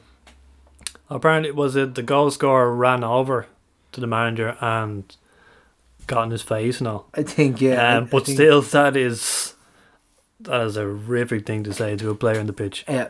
There's a couple of Um, other reports of what was said as well, but it's uh, it's not something you want creeping into the game, is it? No. It's foul. It's foul, isn't it? I lo- Imagine, I love imagine that your missus though. coming home Yeah. and saying, "You want to hear what I was called at work today?" You know, it's I So do. I do love that it happened to Bohs and no, no other club. Um, I'm doing the team news now with Collie O'Neill each week. I reckon that man has never sworn in his life. he's He is never using any of those words you just said. no, no, I doubt, it, I doubt it. He does rub people up the wrong way, robbing their players, but Yeah. I doubt it. Yep. Prob next up we've Shelbourne at Tolka Park anyway, Saturday two o'clock, and it's live on TG at Cahir. So um, great coverage as well apparently. Yeah. Uh, coverage starts uh, 140, so tune in for that one. Um, I'm, or, I'm, or if you can get to the game yourself, cheer on the ladies. Do so. I'm Um, gonna say minimum a thousand people at that. Easy. This is a grudge match. Yeah. Abby Larkin, centre of attention, striker, supreme, up top, bang one in against our old club, hopefully. But uh, now, Prof, now we have, uh, next up we have Aine O'Gorman and young Hannah Dunn. We're joined today by Rovers women's captain and Ireland centurion Aine O'Gorman. Welcome to the podcast, Aine, but more importantly, welcome to Shamrock Rovers. Pre season is out of the way, and in the first league game of the season, a 2 1 win against Sligo, and you scored a late winner. Perfect timing for this interview. Is there no better feeling? Yeah, obviously, um, it was a relief to get the, the winner. I think on Saturday against Sligo, um, get off to a good start. It's the into the league. It's a results business, isn't it? So three points on the board and um, a difficult game away to Sligo. I think they put it up to us in, in front of their home crowd. Our first Premier Division game in nine years. How did you think our first competitive game went overall? Yeah, look, I think the main thing was that we got the three points. I think we started the game well, and we created lots of chances in the first half, and um, we just didn't probably weren't ruthless enough in the in the final third as well. And um, I think Sligo then came out in the second half and put it up to us, and we're on the back foot for a little while, and then it was a free kick that broke through the wall um, and went into the net. But we showed good character, I think, and good fight, and our quality shone through in the end. And we continued to, to create chances. And fortunately, I love uh, the great cross by Leo O'Leary, and I managed to get my head on it. With plenty of medals in your locker with Peamount, what made you come to a brand new team of Shamrock Rovers? Yeah, look, I think obviously um, I'm excited by the Shamrock Rovers project, the professionalism. Um, the men's side is one of the best clubs in the country. Um, sorry, not clubs, I mean teams in the country. Um, so just to come on board, it, it was an exciting. I think it was maybe a freshness. I needed a time in career and a World Cup year with access to to train with the boys was obviously um very important for me as well personally. So look, it was obviously a tough decision. Peamount's been a, a great club throughout the years and uh, historic in, in women's football and won a lot of titles there. Um, but sometimes um, it's good to for a new change and a new challenge. You were given the captain's armband by Collie O'Neill and the lucky number 13 shirt. Is that a number you like? Yeah, so uh, yeah, I was obviously honoured that Collie picked me as captain. Um, we would have met quite a while back um, in the campaign, and um, I think being captain is probably a job I enjoy doing. Um, I'm not particularly a vocal leader. I think I more like to, to lead by doing, and I think it's important that there's good team spirit and good um, team morale, and um, everyone's working on the same page. And so, yeah, that's the the captaincy. Sorry, what was the other part of the question? I can't remember there. oh yeah, yeah. This is where I was going to go. So, um, yeah, look, we all sat down to pick our squad numbers. I think at the the start of the season, heading off to Cliftonville for our first uh, pre-season friendly, and we were trying to decide he was he was going to be what number. So I was originally uh, swaying towards uh, number eleven, but um, Leo Leary really wanted it, and I thought it was important that she was able to take the jersey. And playing number thirteen for Ireland at the moment, so I thought that was um, quite fitting. And everyone else seemed to kind of run away from the number, but my birthday's on the thirteenth of May as well, so why not? You and Stephanie Zambra will bring international experience and an understanding of playing together, being teammates since you were teenagers, but this is a new team with an average age of 21. What are our ambitions this year, and is it realistic to expect a new squad to be competing at the top end of the table? Yeah, look, it still sounds strange when you say Stephanie Zambra instead of Stephanie Roche, but uh, yeah, we've obviously been around the block, and um, I think we've got a good mix of youth and experience. Um, a lot of winners in the change room got a re- lot of really good talent coming through, um, really good attitude, um, and they're well able to apply themselves to a task. Look, I think it's going to take us time to gel as a team, grow and develop into what Collie O'Neill is trying to get us to achieve on the pitch and our in our style of play yet. So um, I'm not writing that enough yet. So we'll just like take it one game at a time. There were four challengers for Shelbourne's crown last year, and now most people reckon it could be five, with Rovers tipped as favourites, after ruffling some feathers in the transfer market. Are those outside expectations inevitable for this club? Yeah, look, I think um, it's been a mad year in the Women's um, League of Ireland with all the chopping and changing during the, the break, I suppose, the winter break. But look, I think it's something that was probably needed and spice things up, and I think it's gotten a lot of attention um, from outside in the media that, that the game didn't get before, and obviously um, Rovers coming into the league as well, and probably taking a, a pick of players from, from a few clubs. Um, I think everyone's going to want to beat us, and everyone's got. We're not really very well liked, I don't think, at the moment. So, but look, I think that's a, a position we can uh, thrive on and and excel in. Jamie Thompson and Orla O'Mahony were our academy graduates on show in the last game, but a lot more will come through. Will Rovers set a standard of Roadstone with facilities and coaching where the, all the men's and women's players and staff develop and learn from each other every day? Yeah, look, I think there's a really good vibe always over in Roadstone from the underage boys teams and and girls teams, and everyone has this really nice respect and um, there's a real togetherness I think in the club, but everyone holds themselves in a really high regard and, and really holds standards, and everyone wants to learn and grow and develop right from the coaching staff down to each and every player. I think at the club, and it's great to see. I think Jamie Thompson came on the Sligo game and was able to make an impact, and um, Orla O'Mahony um, in centre midfield as well. So obviously there's a good high performance culture there at the club, which will will continue for a long time, and, and some top top quality players and the likes of Lauren McCabe coming through. Where did you grow up? Who did you first play football for? And where did your love of football come from?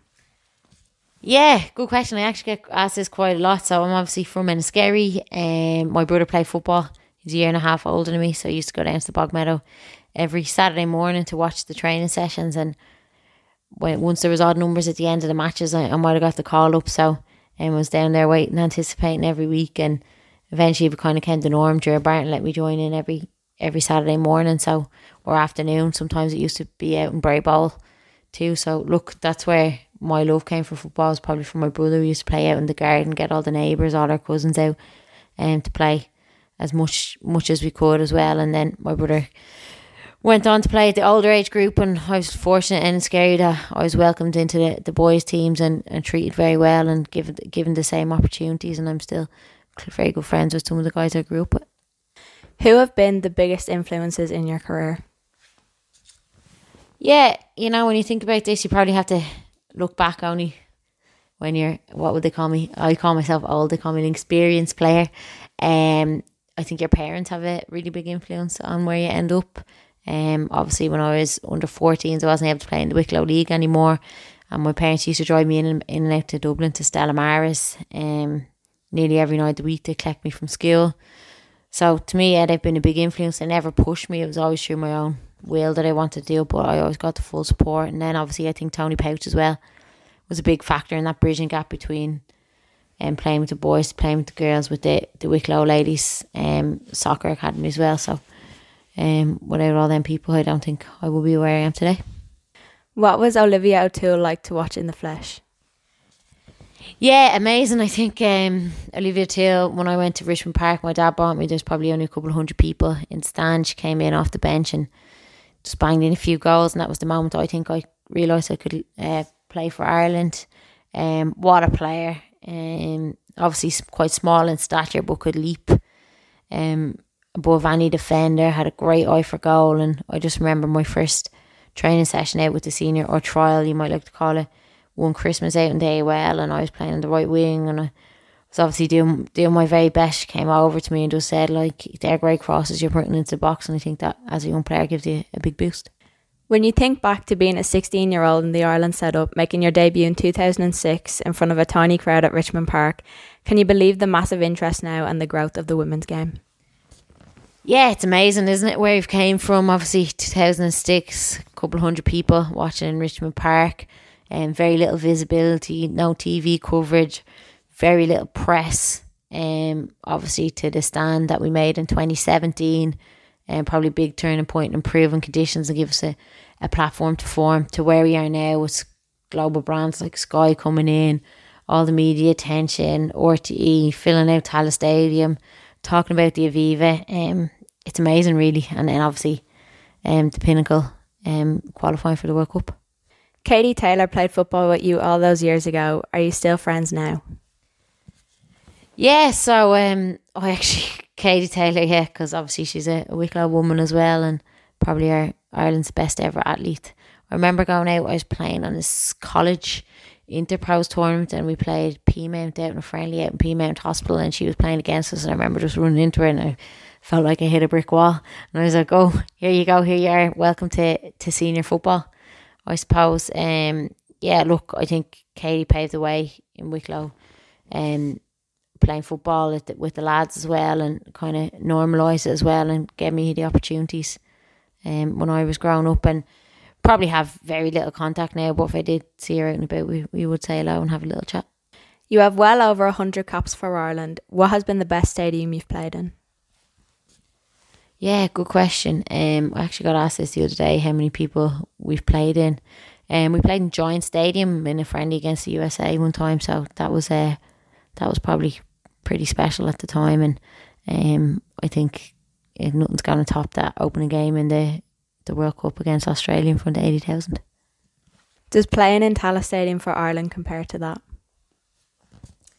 playing in Tallaght Stadium, I think, is very special. I think obviously we've got our home fans there, your family and friends are around, and there's this real uh, good relationship we have with our fans, and see how excited all the, the young boys and girls get with getting their signatures and and their selfies. And then I remember, I think it was before the Australia game, we were there, and just after the equal pay deal, and you could hear people um singing on Aveen. So, um, yeah, I think uh, Tallaght at the moment is the, is the home of women's football and it has a special place. But I think you probably mean regards to Shamrock Rovers, do you?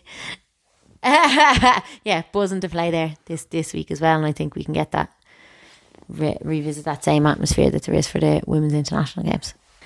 And are you hoping Rovers fans come out and replicate that in the league, particularly against the first league in the first game against Treaty on Saturday, to come and show their support? Absolutely. Um, I think I was at a dinner before Christmas, um, and there's a few few Shamrock Rovers fans there, and all the season ticket holders can come to the to the women's game. So I hope they'll show their support in that regard, and um, it'll be a family event, and lots of boys and girls will be out um watching us play as well, and we'll have that good interaction um, with the fans and it'll be a, a proper match day experience and for us as players it's also us to provide an entertaining game as well I suppose and, and do our job on the pitch. You started out as a striker and still score plenty of goals in domestic football, but play a more defensive role at international level. What position do you prefer? Yeah, striker, the glory position, isn't it? yeah, I was kind of um, go back into defence, right back, right wing back, left back, um, later on in my career, and I think it's a role I I don't mind doing either. Any anything to be on the pitch and do want to help the team as well, and um, but I do think I, I prefer to play higher in the pitch when the opportunity arises and create goals and goal scoring chances as well. Who's the best player you've ever played with? Um, easy answer, Olivia O'Toole. I think um, I mentioned her earlier in the interview and spoke highly of her, but I think she's been one of Ireland's best ever um, goal scorers, male and female. And against? Carli Lloyd, American centre midfielder, absolute powerhouse athlete, great footballer, and um, probably has achieved everything in the game also. Barry McCarthy from Sky, a friend of the show, tells us that you have a really impressive jersey collection. Describe it for our listeners and what are your favourite collector's items? Yeah, Barry um, made me go. I was doing a thing for Sky and um, he said he wanted a few jerseys or whatever. So, yeah, there's a box of jerseys in the attic. And the first game I ever started was against Germany, and Birgit Prinz was playing for Germany, who was World Player of the Year, and exchanged jerseys for her. So I have everything from the f- my first international jersey I ever wore at under 15 schools, um, and I kept at least one of each type of jersey I ever got throughout my career. Unfortunately enough now, towards the end of career, we actually get written on it what match it is and the date. So um, all them jerseys are, are pretty special and um, my 100 cap jerseys hanging up on the wall in my mum and dad's house. I'll probably frame the jersey we wore to the um, to qualify for the World Cup against Scotland. What's the best goal you've ever scored? The best goal I've ever scored. Um, yeah, look, I think it's more not was the best goal is probably what is an important goal um, at the time and um, in your career as well. I have no Puskas nomina- nominations like Stephanie, so uh, look, uh, sometimes you score nice goals, but they don't really mean a lot. I remember at the time scoring against Portugal in the European Championship, um, scored the opening goal, and that got us a really important three points at the time. Um, and then Ben Campbell unfortunately went off soon after that, and I was redeployed to right back. So, so that's a goal that always um, stands out in my memory. And fortunately, we didn't go on to, to qualify out that campaign, but it kept us in the running. The World Cup is only a little over four months away, and it will be a huge occasion for the girls in green. How do you think we can do in Australia and New Zealand?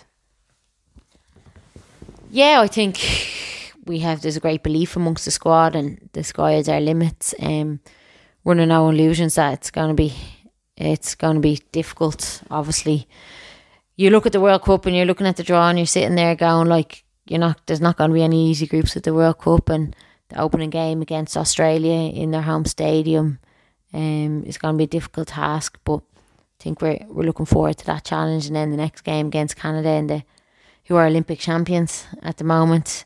Obviously, a tough one, and then Nigeria probably the best fourth seeds at the moment. So, look, I think we just have to take it game by time and focus on the, the preparation at the moment.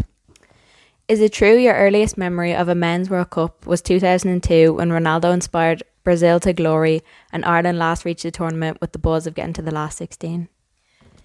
Yeah, I can remember. Um, amazing. I remember dressing up in a green, white, and orange face paint on me. Had my Irish blow up uh, hammer and just the buzz the mornings before the game. Like it was like Christmas morning really, and waiting. He'd be out playing football all day, waiting for the games, and suppose the, the tension of the, the penalty shootout. Yeah, so that was a a big big moment. Hopefully, no repeat of Saipan this summer. Whose side was 13 year old Aine on back then, Roy or Mick? Oh, controversial. But look, I think similar to what the women did in 2017 when we all stood, we stood as a collective. I think back then Roy Keane probably was at the forefront in the stadium and looking for better conditions, but he just put his head out as an individual. And I would assume that the men's international team has benefited massively from them. Obviously, big fan of Roy Keane um, as a Man United fan as well as an as an Ireland fan, and what a player player he is. So, um, but still, look how the team managed to, to come together and go under Mick McCarthy. So I'm gonna sit in the fence. You did some punditry on RTE for Qatar last year. Do you enjoy that side of the game and did it increase the appetite for the spectacle you'll soon be a part of? Yeah, I suppose it kind of made it more real that the next uh, World Cup that's going to take place, we're going to be there. Ireland are going to be playing. Um, I don't think the tournament's ever the same when there's not an, an Irish team in it. Um, I do enjoy that aspect of the game. Obviously, it takes you to sit back and look and analyse things, and it, it poses a, a different challenge. Aside from the World Cup, you've become a semi professional for the first time in your domestic career, and you're a new mum now as well. Is this an exciting year for women's football and for you personally on and off the pitch? Yeah, it's amazing. Um, I think that there's no better time in women's football for the league to get that professional status and a team to turn semi-professional, and hopefully with the the long term plan of having a full time professional team and many more clubs um in the country as well. And then yeah, little James as well keeps us on our toes, keeps us busy, and um he'll be flying out to Australia too. So hopefully we can do him proud. So Hannah and Aine, bro. Um, great stuff, Manya. A bit of an old talker. How feelings you will be? Yeah, I mean, I kind of I'd seen bits of her talking on, on YouTube and stuff, and obviously with being the first home game, um, a lot of the girls were in the press. But yeah, Aine's a good talker, and she's a class act. I mean, she was part of that group in 2017 that fought for equal rights, and um, yeah, just fascinating hearing about Street baller. Out in Yeah. Scary. That's how they all start. That's where all the good ballers start. Her and Katie Taylor, yeah, playing football for the Ireland under 16s. Um, that was that was recorded a couple of days before Treaty, so that's why Hannah's asking her about the Treaty game. There was beforehand. Um, we were looking to get a picture of her gold cap, the one marking her hundred Ireland appearances. Um, Do you know what I meant to ask she you? said it was buried somewhere. She she's out moving houses. Do, does she does she get a cap every time? I think they do, yeah. A hundred of them. A hundred cap. Where'd you put them? That's what I'm thinking. Literally, where like now knowing the FAI of how they've treated their ladies Hmm. before, wouldn't surprise me if she didn't have a cap for every occasion. But literally a cap for every one of them. Like you'd probably just be like, ah, fed up at this stage. Like Um, one thing is, I haven't really delved into it yet. I've just been sort of seeing the headlines. But have you been seeing this in the news about some of the the women's countries who are in the World Cup? There's a lot of infighting going on. I know it's yeah, Canada being a big one. Yeah, it's Canada, France, Spain. A lot of their players are battling their own federations. Just months before the World Cup, like there's been a lot of walkouts and stuff. I think they might have just realised, well, do you know what? We're going to the World Cup and what how we're being treated isn't adequate. I'd say that's what it was. Very, Mm. very much so. Maybe they had to dip into their own pocket for flights. Something along the lines of that. Where they're like, do you know what? Fuck this. We're pros. We're going to the World Cup and this is how we're being treated. So I'm all for it. It's probably the one question I regret that we didn't, uh, or that we didn't have Hannah ask. Um, it's interesting seeing those stories because of Aine's story. Aine's story is interesting in that 2017, the the women's team get together. Remember, like getting changed. I still remember this vividly. getting Yeah. changed in the toilets and being treated as fifth class citizens. Then she retires in 2018. Um, she probably assumes she'll never get to play in the World Cup. Gets called back out retirement in 2020. And now she's actually going to a World Cup. Like it's, it's a really cool journey she's been Yeah. on. Um, yeah, like I said, a lot of the girls were in the papers. Uh, Garrigan, O'Leary, former Shels, they were kind of saying no, no regrets leaving Shels. They did it to better their careers.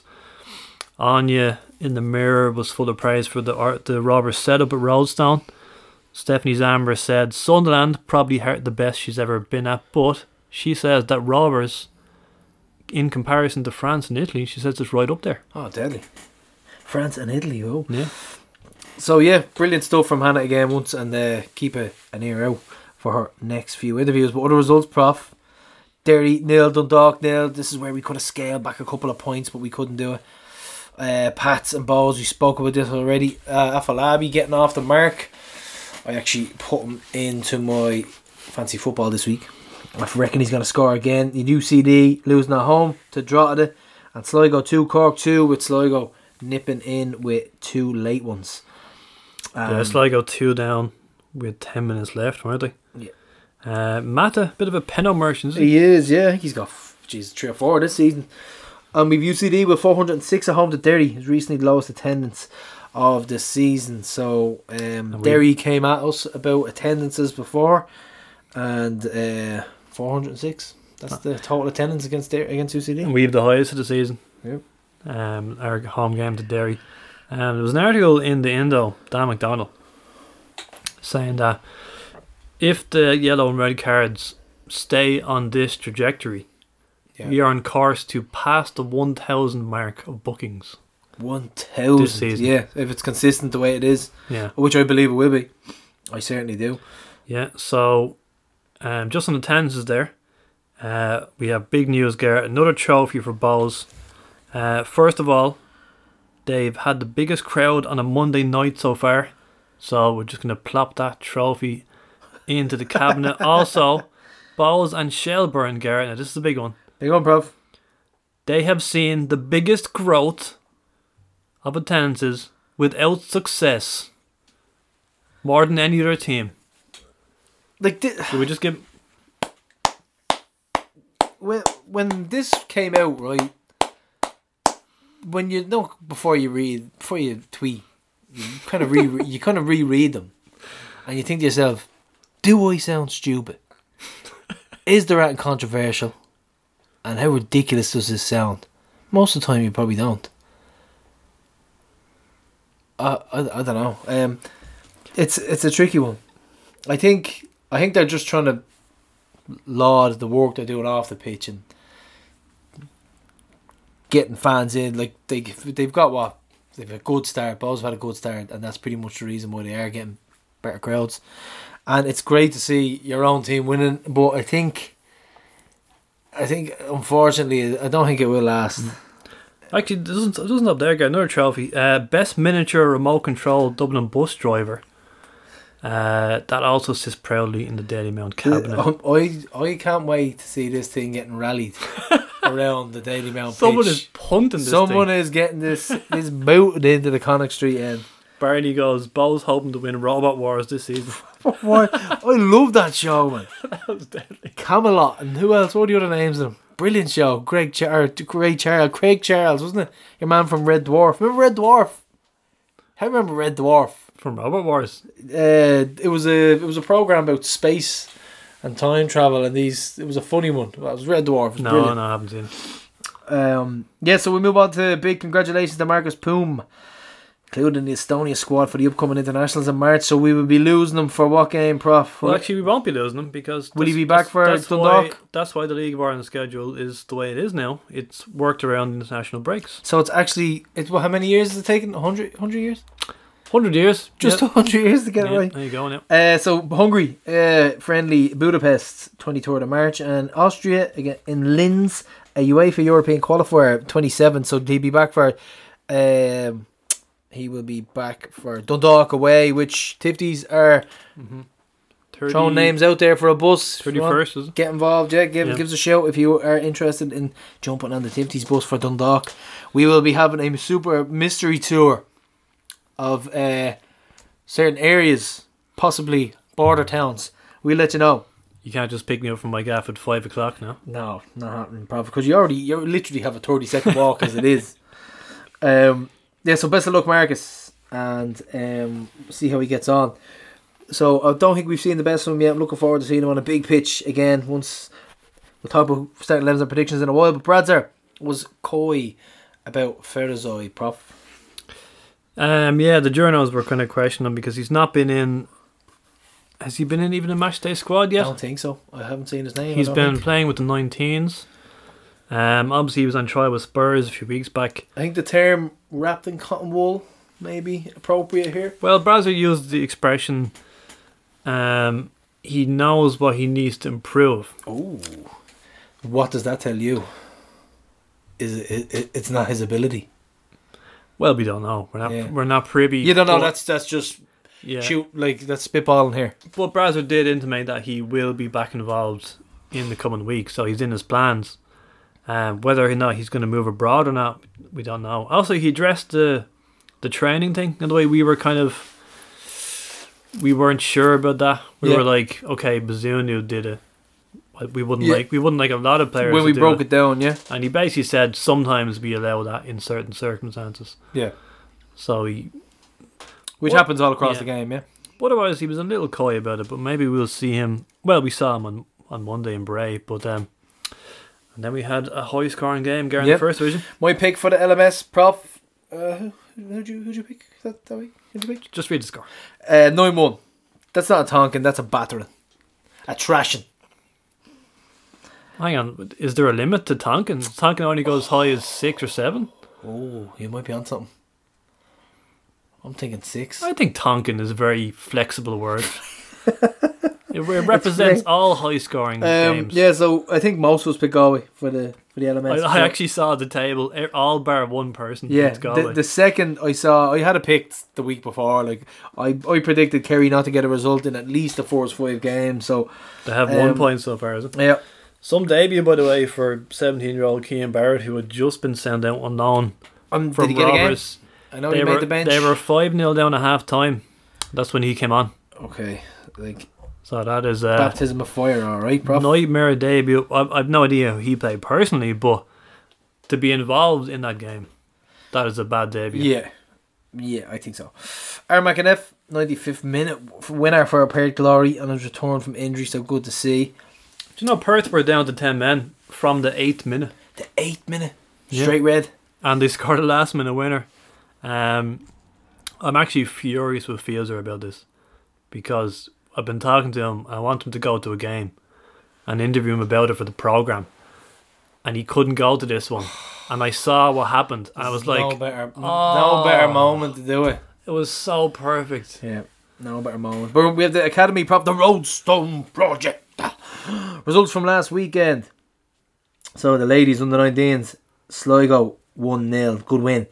And the women's under 17s, 7 3. Tonkin, is it? Yes, it is. It's a Tonkin.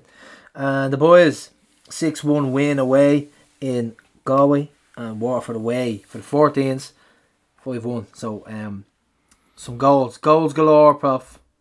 Goals galore. Uh, 15's brace for goodness of Bonnet, and there's a 14th player whose name is Evidence. Evidence. Evidence was a, a deadly rapper in the 90s and a DJ, so yeah, I can go. I can go with that. Just walk me through this, Gary. You have three kids, right? yeah, You're with your partner, and you're like, I think we should name him Evidence. no, it wasn't our top three anyway. It wasn't in our top three. Um, I don't know. It, it's I don't know. It could mean something in a different language. I suppose so, yeah. Maybe so.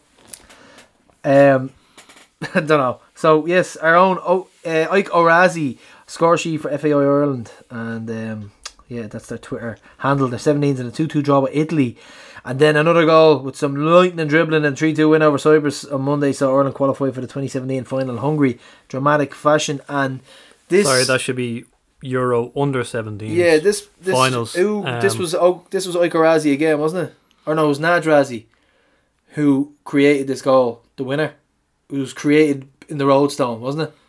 Did you see it?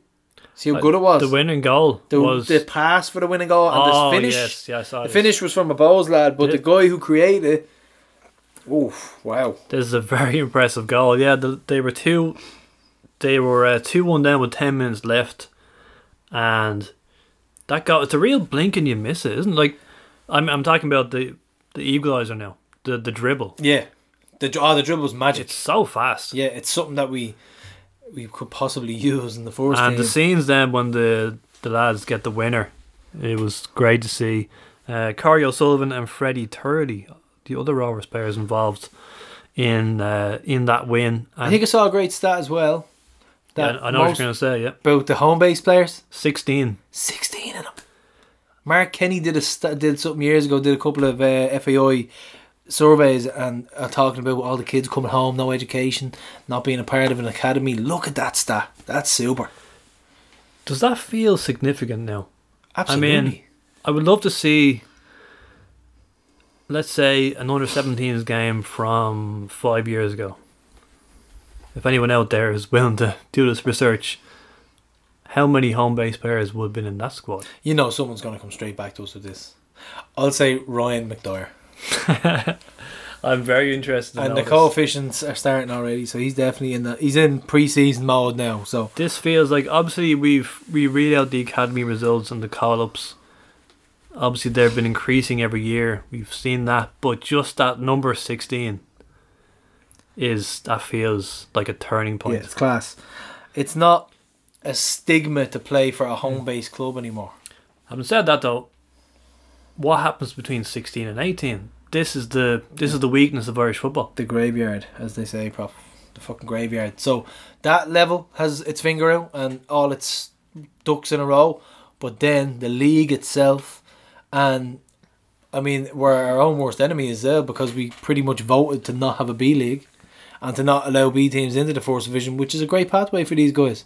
Give them men's football at a young age. That is exactly what this is for. I think a collaboration with the Leinster Senior League as well to have another another step down and play men's football. But um, I think as soon as we all agree that this is for the better of Irish football and the betterment of Irish football overall, it will be a, a glorious day in Irish football where we can all agree on these things. But at the moment, I think it was actually Graham Gartland. Um, I hope I'm not misquoting him here, but he spoke about that 16 to 18 period, and he said he went over to the UK. It might have been Scotland, and it's just like some of these countries are 20, 30 years ahead of us because of that gap. Oh, absolutely, without a doubt, because they've got structures in place, and they are they have stood the test of time and they work. Hmm. You've got the French ones, you've got the Italian ones, all these things they work. We're just starting to build it now, which is nuts. Yeah. Yeah. So, prop, uh, a sad day in the Lair. Leinster Senior Cup quarter final. We're out two one on the Monday. Oh, tears were shed. Uh, the team we started with Leon Pohls and goals, Sean Gannon, Simon Power, Darren Nugent, Justin Ferizaj, Sean Carey, Liam Burt, Kieran Cruz, Carl Lennox, Conan Noonan, Orlandis Jackass. Make of that what you will and what formation we tried, but Jackass? we Yak- Yakas. I'm gonna go Uh, Yakas. Lithuanian, is he? I I think guarantee you don't pronounce the J. I think I saw a Lithuanian flag Yep. beside his name. Um, I put up a team before the game. I think I predicted seven out of ele- eleven correct. Yeah, you did well. I figured Greener. Great to see. Conan Noonan back. Uh, no Greener. Yeah, good to see um, Yeah. Conan back. Um, just uh, Justin Fairsley plays, like we said. Um, just on the other Justin, Justin Mason, who, uh, as I said, I was watching beside him for the women's match. Forgot to mention this earlier. We were just sort of thinking back to the podcast he did. Remember the first year of the podcast, we had our first end of season special Yep. and that was brilliant. But Juz couldn't make that because he was getting married. So to make up for that, we gave Juz his own show the following month. So it was just amazing Is that the special. one I fell asleep That's during? it. Yeah, Four- it was a four-hour one, and I'd forgotten about this. I, I, I fell asleep with a can in my hand. And you're like, yeah. You, you do that thing where you just you're pushing a pen into my shoulder. You're like, "Gah, gah." Is that the one and only time either of us have fallen asleep during the podcast? Is in, that in 233 episodes? It's not much of a compliment, is it? God, I don't remember. Like Lara was sitting there. I'm, we're sitting there pissed. Lara's waiting in my man's house for me to finish it so we could drive home. I think his he was on the phone to his missus. Is like, yeah, uh, we're gonna be a little bit longer. Same with Tony. Yeah, Tony was- O'Dell. Remember Tony O'Dell? Tony Yeah. O'Dell was like, they these have me drinking and everything, and they're, they have, he was blaming us. Yeah. So yeah, we didn't make it ourselves, Gar. Um, Tommy Tarmy did, who we'll hear from in a moment. Uh, Emma Wheatley got the dart down. She said she waited for until the darts to uh, put on Tifties for the women's hotline.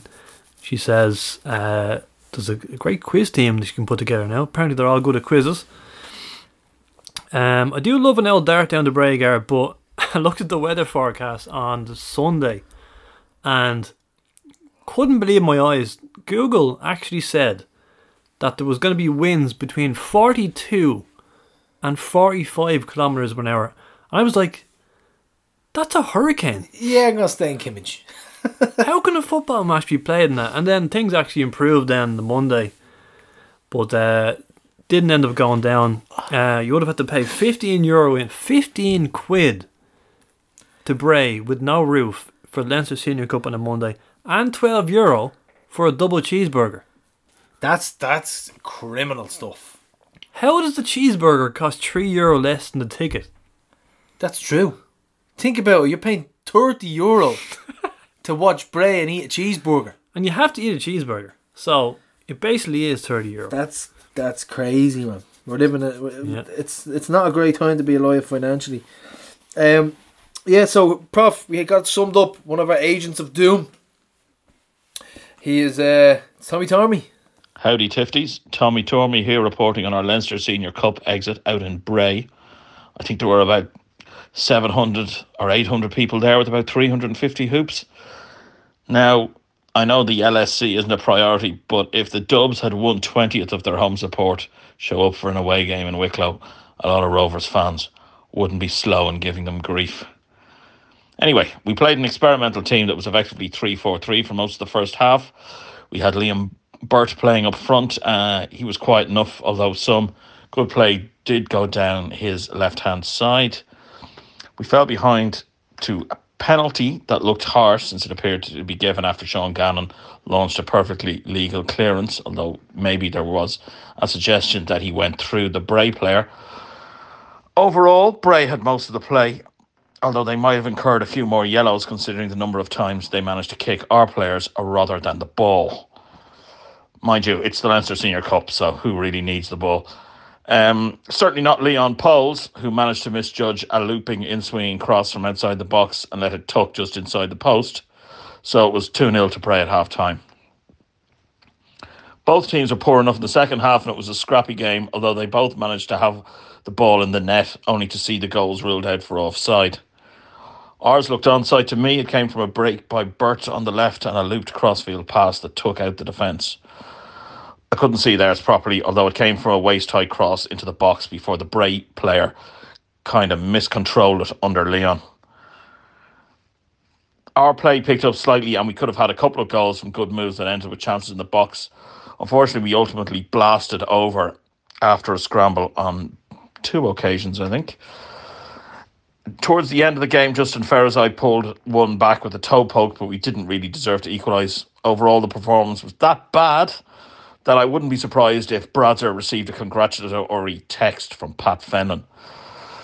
None of the individual performances were really of note. Burt, Gannon, and Ferrazai all looked good at times. Pohls looked a bit shaky, and none of the other lads really covered themselves in glory. Overall, if you want a picture, I'd say that game was to football what Paul Corey is to punditry. I can whenever I hear Tommy speak, I can always picture him. I know what you mean. You know what I mean? Oh, do it, do it. No, not. I I sound like Nixon there. I nailed it once, and I You just I think that should nailed be it it. before, yeah. But brilliant stuff from Yeah. Tommy. Will we call we call that the uh, the Tommy thesis? The Tommy thesis, yes. Since he's a lecturer, isn't he? Um, yeah, Tommy sat in the home end, which was a very smart move Woolly's Woolly's Wards, or Wards with Woolly. for that one. Yeah, Tommy in the, in the home end. Yeah. Yeah, so like he says, uh, 2 0 down, consolation goal by Justin, and we were out with the Leinster Senior Cup. I genuinely did want. I was anticipating like a a cup tie with Bohs because if we did draw them in the semi of the Leinster Senior Cup, you're talking thousands. No doubt about it. Remember we won four two in, in Penos ages ago. Now there wasn't as many at that, but I'm telling you now, You're talking about the Stephen Kenny season against Bohs? possibly nil all and then four two in Penos. I don't know what the crowd. I said it was only a thousand at that game. I'm telling you, for this one alone, people would have turned up. I guarantee it. it would have been great. I was anticipating it. That's why I was asking Yeah. what the biggest attendance was. You were saying there was twenty thousand at some games, so I was. I was Well, that's the fifties and sixties. Yeah. Yeah, that's different. That was a it was a big competition then. right. Okay, here we go. Tuesday trivia on a Tuesday, prof. Are you ready? No better time. Two minutes. The quiz, the timer has been has been set up. One, two, three, go. Play Go. quiz. Okay. Rovers had three scoreless draws in the league last season. Away to Shelbourne, Derry, and who else? Dundalk, Sligo, Drogheda, Pats, Drogheda. No, Dundalk. Wait. Which of these centre backs has scored the fewest goals for the club with five? Oh, this is a trick. Dan Leary, Dan Cleary, Lee Gray, Sean Hart, Roberto Lopes. Mmm. Oh, mmm. Oh, I'm, I'm gonna go Sean Hart. Sean, Dan Cleary, what? It's a, that's a prof one. That's a prof one. I Alan double Mannus bluffed you there. Has equalled Alan O'Neill's clean sheet record of 120. Which keeper did he overtake? Barry Murphy, Jody Bourne, Mick Smith, Sheila Darcy, Barry Murphy. Oh, I, I picked Jody Bourne by accident. Uh, we'll give you the point. Right, then. give me that you one. Shamrock Rovers Ladies FC originally went by what name until 1996? O'Connell's Chicks, Verona FC, Elm Rovers, Castle Rovers. Hannah said it. Hannah said it. it's Castle Rovers, isn't it? No, that was Bohs. O'Connell's. It's Castle Rovers. Yes. Rovers haven't lost at home to St Patrick's Athletic in the league. Oh, here you go. In since which year? Uh, 16, 15, 18, 17. Oh, oh, 2000, oh, it's a guess. 2017, 2016. Was that the 4 0? Two 0 True or false? Not one player in Rovers starting 11 that day in March 2016 is still playing professional football. This is false. This is false. Ro- uh, I'm gonna say false. No, true. who scored? Ro- who scored the Rovers women's first league all the season? Shauna Fox, Abby Larkin, Jamie Thompson, Aine O'Gorman. Shauna Fox. Correct. Last time Rovers and Bohs met in a cup final was in which competition in the 1990s? Uh, 18 seconds Uh, left. uh, let's see your cup. Uh, the President's Cup. Oh, total guess. Who scored Rovers' four goal from free kick and 4 2 win in the end of the 2009 season? Robinson, Gary Twigg, Baker, Bradley, Baker. Slow motion. One more. Sc- Rovers scored last two league games on St. Patrick's Day in 2016, Cork in 2002. I'm not even reading it. Rovers. I la- read, no, just read out the question slowly. once you right? start, you got to finish. Just read out the question slowly. Rovers' last two league games on St Patrick's Day were in 2017 against Cork, 2002 against Shelbourne. Which player scored an own goal past Tony O'Dell from 30 yards?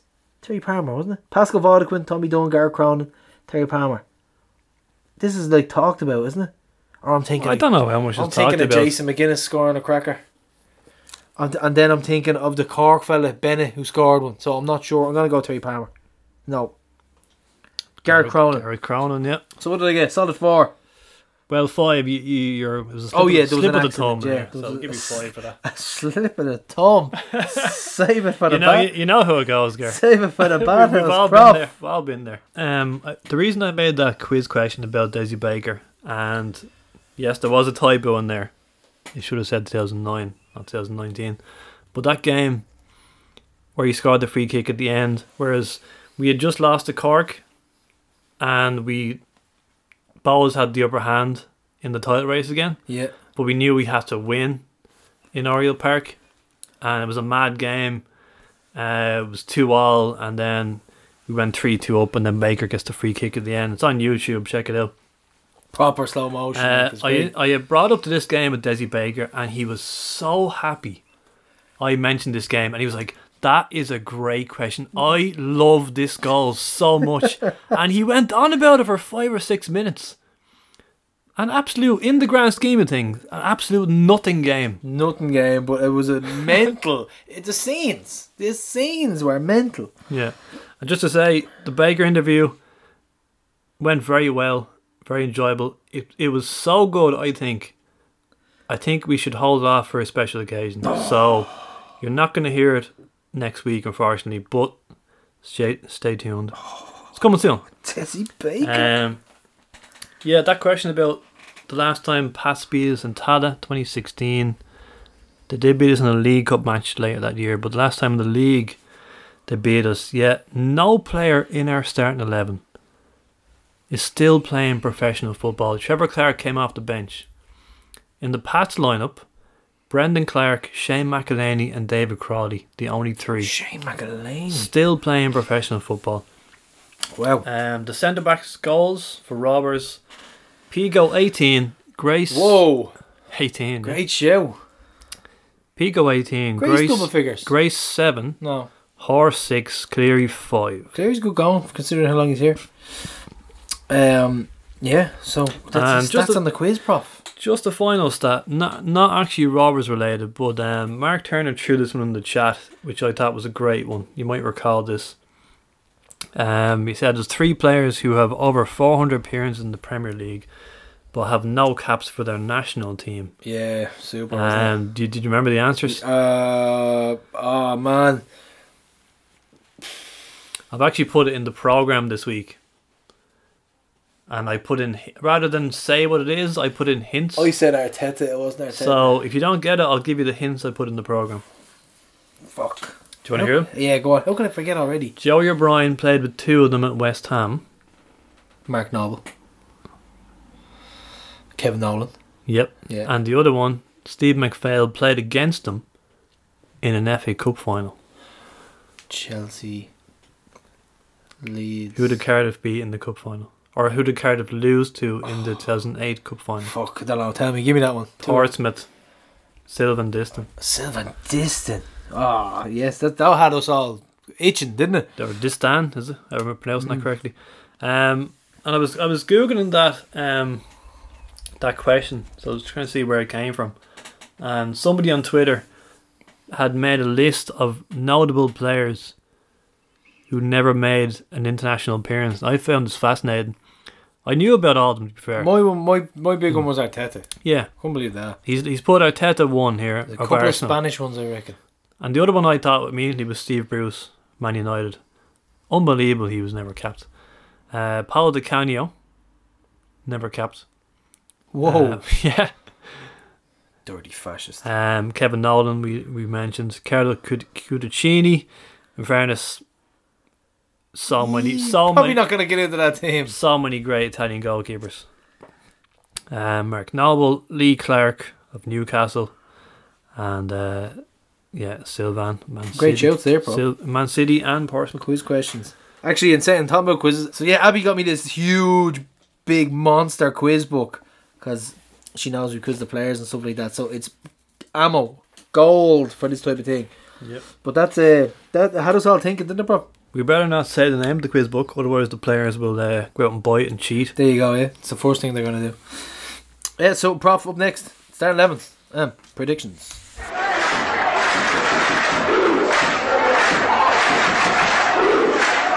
Right. I'm going for it. I'm going straight in, no kissing. I'm going Mannus, Hor, Pico, Cleary. I'm starting Gannon. Hmm. I want Fruge on the left. Gave away a penalty in uh, Bray there. Shut up, prof. Gannon on the right. Well, just to say, no, nothing to do with the penalty, but just anyone who started in Bray is obviously not playing on Friday. Prof, don't be ruining the buzz, right? So, He's just not. Though. Fruge on the left, Gannon on the right. He's getting minutes into the legs. Will you give him a chance? Gary O'Neill, Poom, Bourne Bork, Gaff. And I'm going to say 3 0. A solid, bloody nose to St. Patrick's Athletic. And Clancy to lose two Dublin derbies in a row. And ultimately end up back in the DPH with you, Prof. With me, Jesus. I don't. I don't think these are like I explained earlier on. I think it's different setting for for St. Pat's at the minute. I think it's very possible that the dressing room's gone here. So listen, I could be wrong, but I'm just absolutely convinced. I even went last man standing with them. Paddy's Day kickoff five pm. Prof, what are you going for? I'm going for three 0 and that's my starting lineup. Yeah, I've got the same scoreline prediction. I just think I'm not going to use any T words. I'm not going to use any high figures. I just think. I think it's going to click. I think we're gonna. I think we're gonna win well. Season starts Friday. As for my team, yes. Um, actually, no. You've got Cleary. No, I'm going to say Grace. You're gonna say Grace? I'm starting Lee Grace, centre back. Right wing back. Uh, now the usual. Fruger right, Clarke left. yeah, I think Clarke might be injured. That's Gary. O'Neill, Poom, Byrne, Burke, Gaff. Yeah, no argument to that. With Three your, your attacking formation. Uh, Cheltenham on the big screens in Maldron beforehand, and you have the Pride Rings then run the bus from the Irish Town House. So straight after the Gold Cup, get yourself onto the bus from the home of football in Ringsend and over to the game. And um, You guys are members passes. You'll need all that. Get into the scr- into the suite in the Maldron. Yeah, Maldron a tree. Pints at three fifteen. Fifteen euro plate of Chinese at three thirty. Team sheets at three forty five. That is efficiency. Pints. Pints. I'm not mad into the horses now myself. Yeah. So I don't really care for that. Garrett, these team sheets are out so fast now on the FAI Connect app that Shane Keegan, manager of Cobh, that team sheet came out before he even told his own players. That's what apparently is an issue with the underage coaches as well. Phones are barred because they're looking. They're like, "Oh, boys, I'm starting." So get on the app, get on the app, boys. Boys, I'm starting. No, so definitely not happening. Um, phones into the big. I was gonna say uh, goldfish bowl, but that that probably sounds a bit wrong. So, um, yeah, program prof, talk to me. What have we got? What more content have we got? A very statty piece for me this week. Um, You know my thing with the numbers, where I have all the the stats laid out. Uh, I got, enjoy these. yeah, got Snapchat A visual feast, I'd call it. Snapchat with Barry Murphy, who has just retired. I know you all probably presumed he retired. Um, he was on the bench for the Pats Cup final win 2021, but um, he's actually only officially retired now. So we've got a kind of a goodbye message from Baz in the program, and I've uh, asked him about his career. So whoa, whoa, whoa, whoa! He's just retired. yeah, Where's he been playing?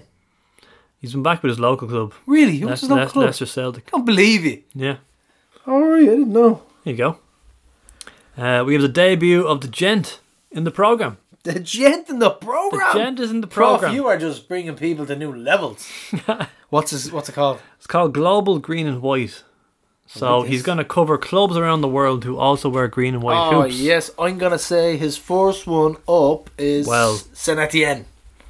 No, it's a very predictable first one, I'm afraid. Celtic. It's Celtic. Okay. No, listen, you got to do them all. But he is going to go right around the globe. So lots of different. This different is a very covered. very cool idea. Yeah, no, it's a good piece. Um, I was just thinking actually. I was just saying to him, I bet you'll get a buzz when you open the program because I. Do you ever think back to a feeling you get? The fuzzy one. Well, the fuzzy feeling, whether it's whatever you want to talk about, whether it's romantic or whatever. Do you ever think about a feeling and you can feel it again? I still remember opening the program First time. when my first article was in it. I was like, "Whoa, I am published." It was actually a very cool feeling. I'd say you got that when you were t- Talatime as well. Absolutely, yeah. I sadly am an inarticulate slob, so I will never get that fuzzy feeling about being a published author. But uh, I feel for you, Prof. I feel fuzzy for you. Thank you. Um, so yes, uh, that's the program. Make sure you get it. Use our programs fiver in the South Stand and next week, Prof. The in memoriam. It's a very very touching one. It's called My Dad. Yeah, So, we're going to talk out to a lot of hoops who have been influenced by their father when brought to Rovers, and uh, there's going to be a few tears, Prof. Yeah, so we've got five Hoopers who are going to talk about their late fathers who were also Rovers fans and how they influenced them. Yeah. Uh, what they were like. Uh, we've we've asked five fairly prominent Rovers fans, so I think it's a good five picks. Yeah. It's going to be a good one. Uh, Onto the also- cro- stories of being lifted over the turnstiles and put on the crossbar of the bike. Yeah. So, yeah, check that that one out next week. But in the meantime, if your dad or mum followed Rovers and they're sadly no longer with us, and they haven't already had their own in memoriam on the podcast, get in touch. Absolutely, please do. Would love to feature your dad on the show. We would love to hear you talk about how you got into Rovers or how they influenced you in any way, and just some nice, nice stories about past family members. You know who've you've shared great memories with following Rovers. Right, so Prof, come to an end.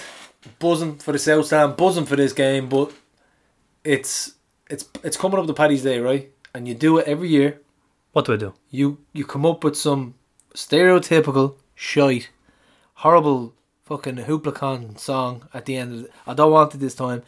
It's a sensitive issue at the minute. Yeah. SNL getting it in the neck. Um, Jimmy Kimmel another one making Irish jokes. Just don't do it. It's crass. It's lazy humor, and it's not you, Prof. It's not you.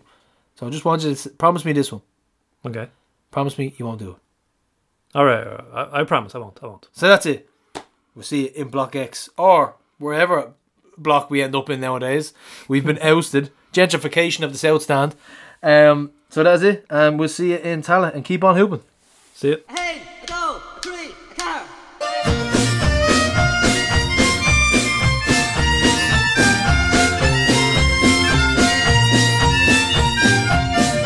In the year 87, the Hoops were in heaven. Our team had won four in a row.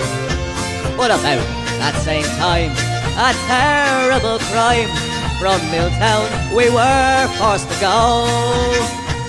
And oh, how we cried, our club nearly died. Like nomads, we travelled all over. But we found a home, now no longer must we roam. We are the Shamrock Rovers. Now we're the SRFC in the SDCC. We're Ireland's number one. And on many a Friday, down Kilkipper Way, we're hooping and having good fun. And the league flag does fly high in the Tallaght sky for our fans to see from all over. And we're all proud to be in the SRFC. We are the Shamrock Rovers. And when we're away every other Friday, we travel near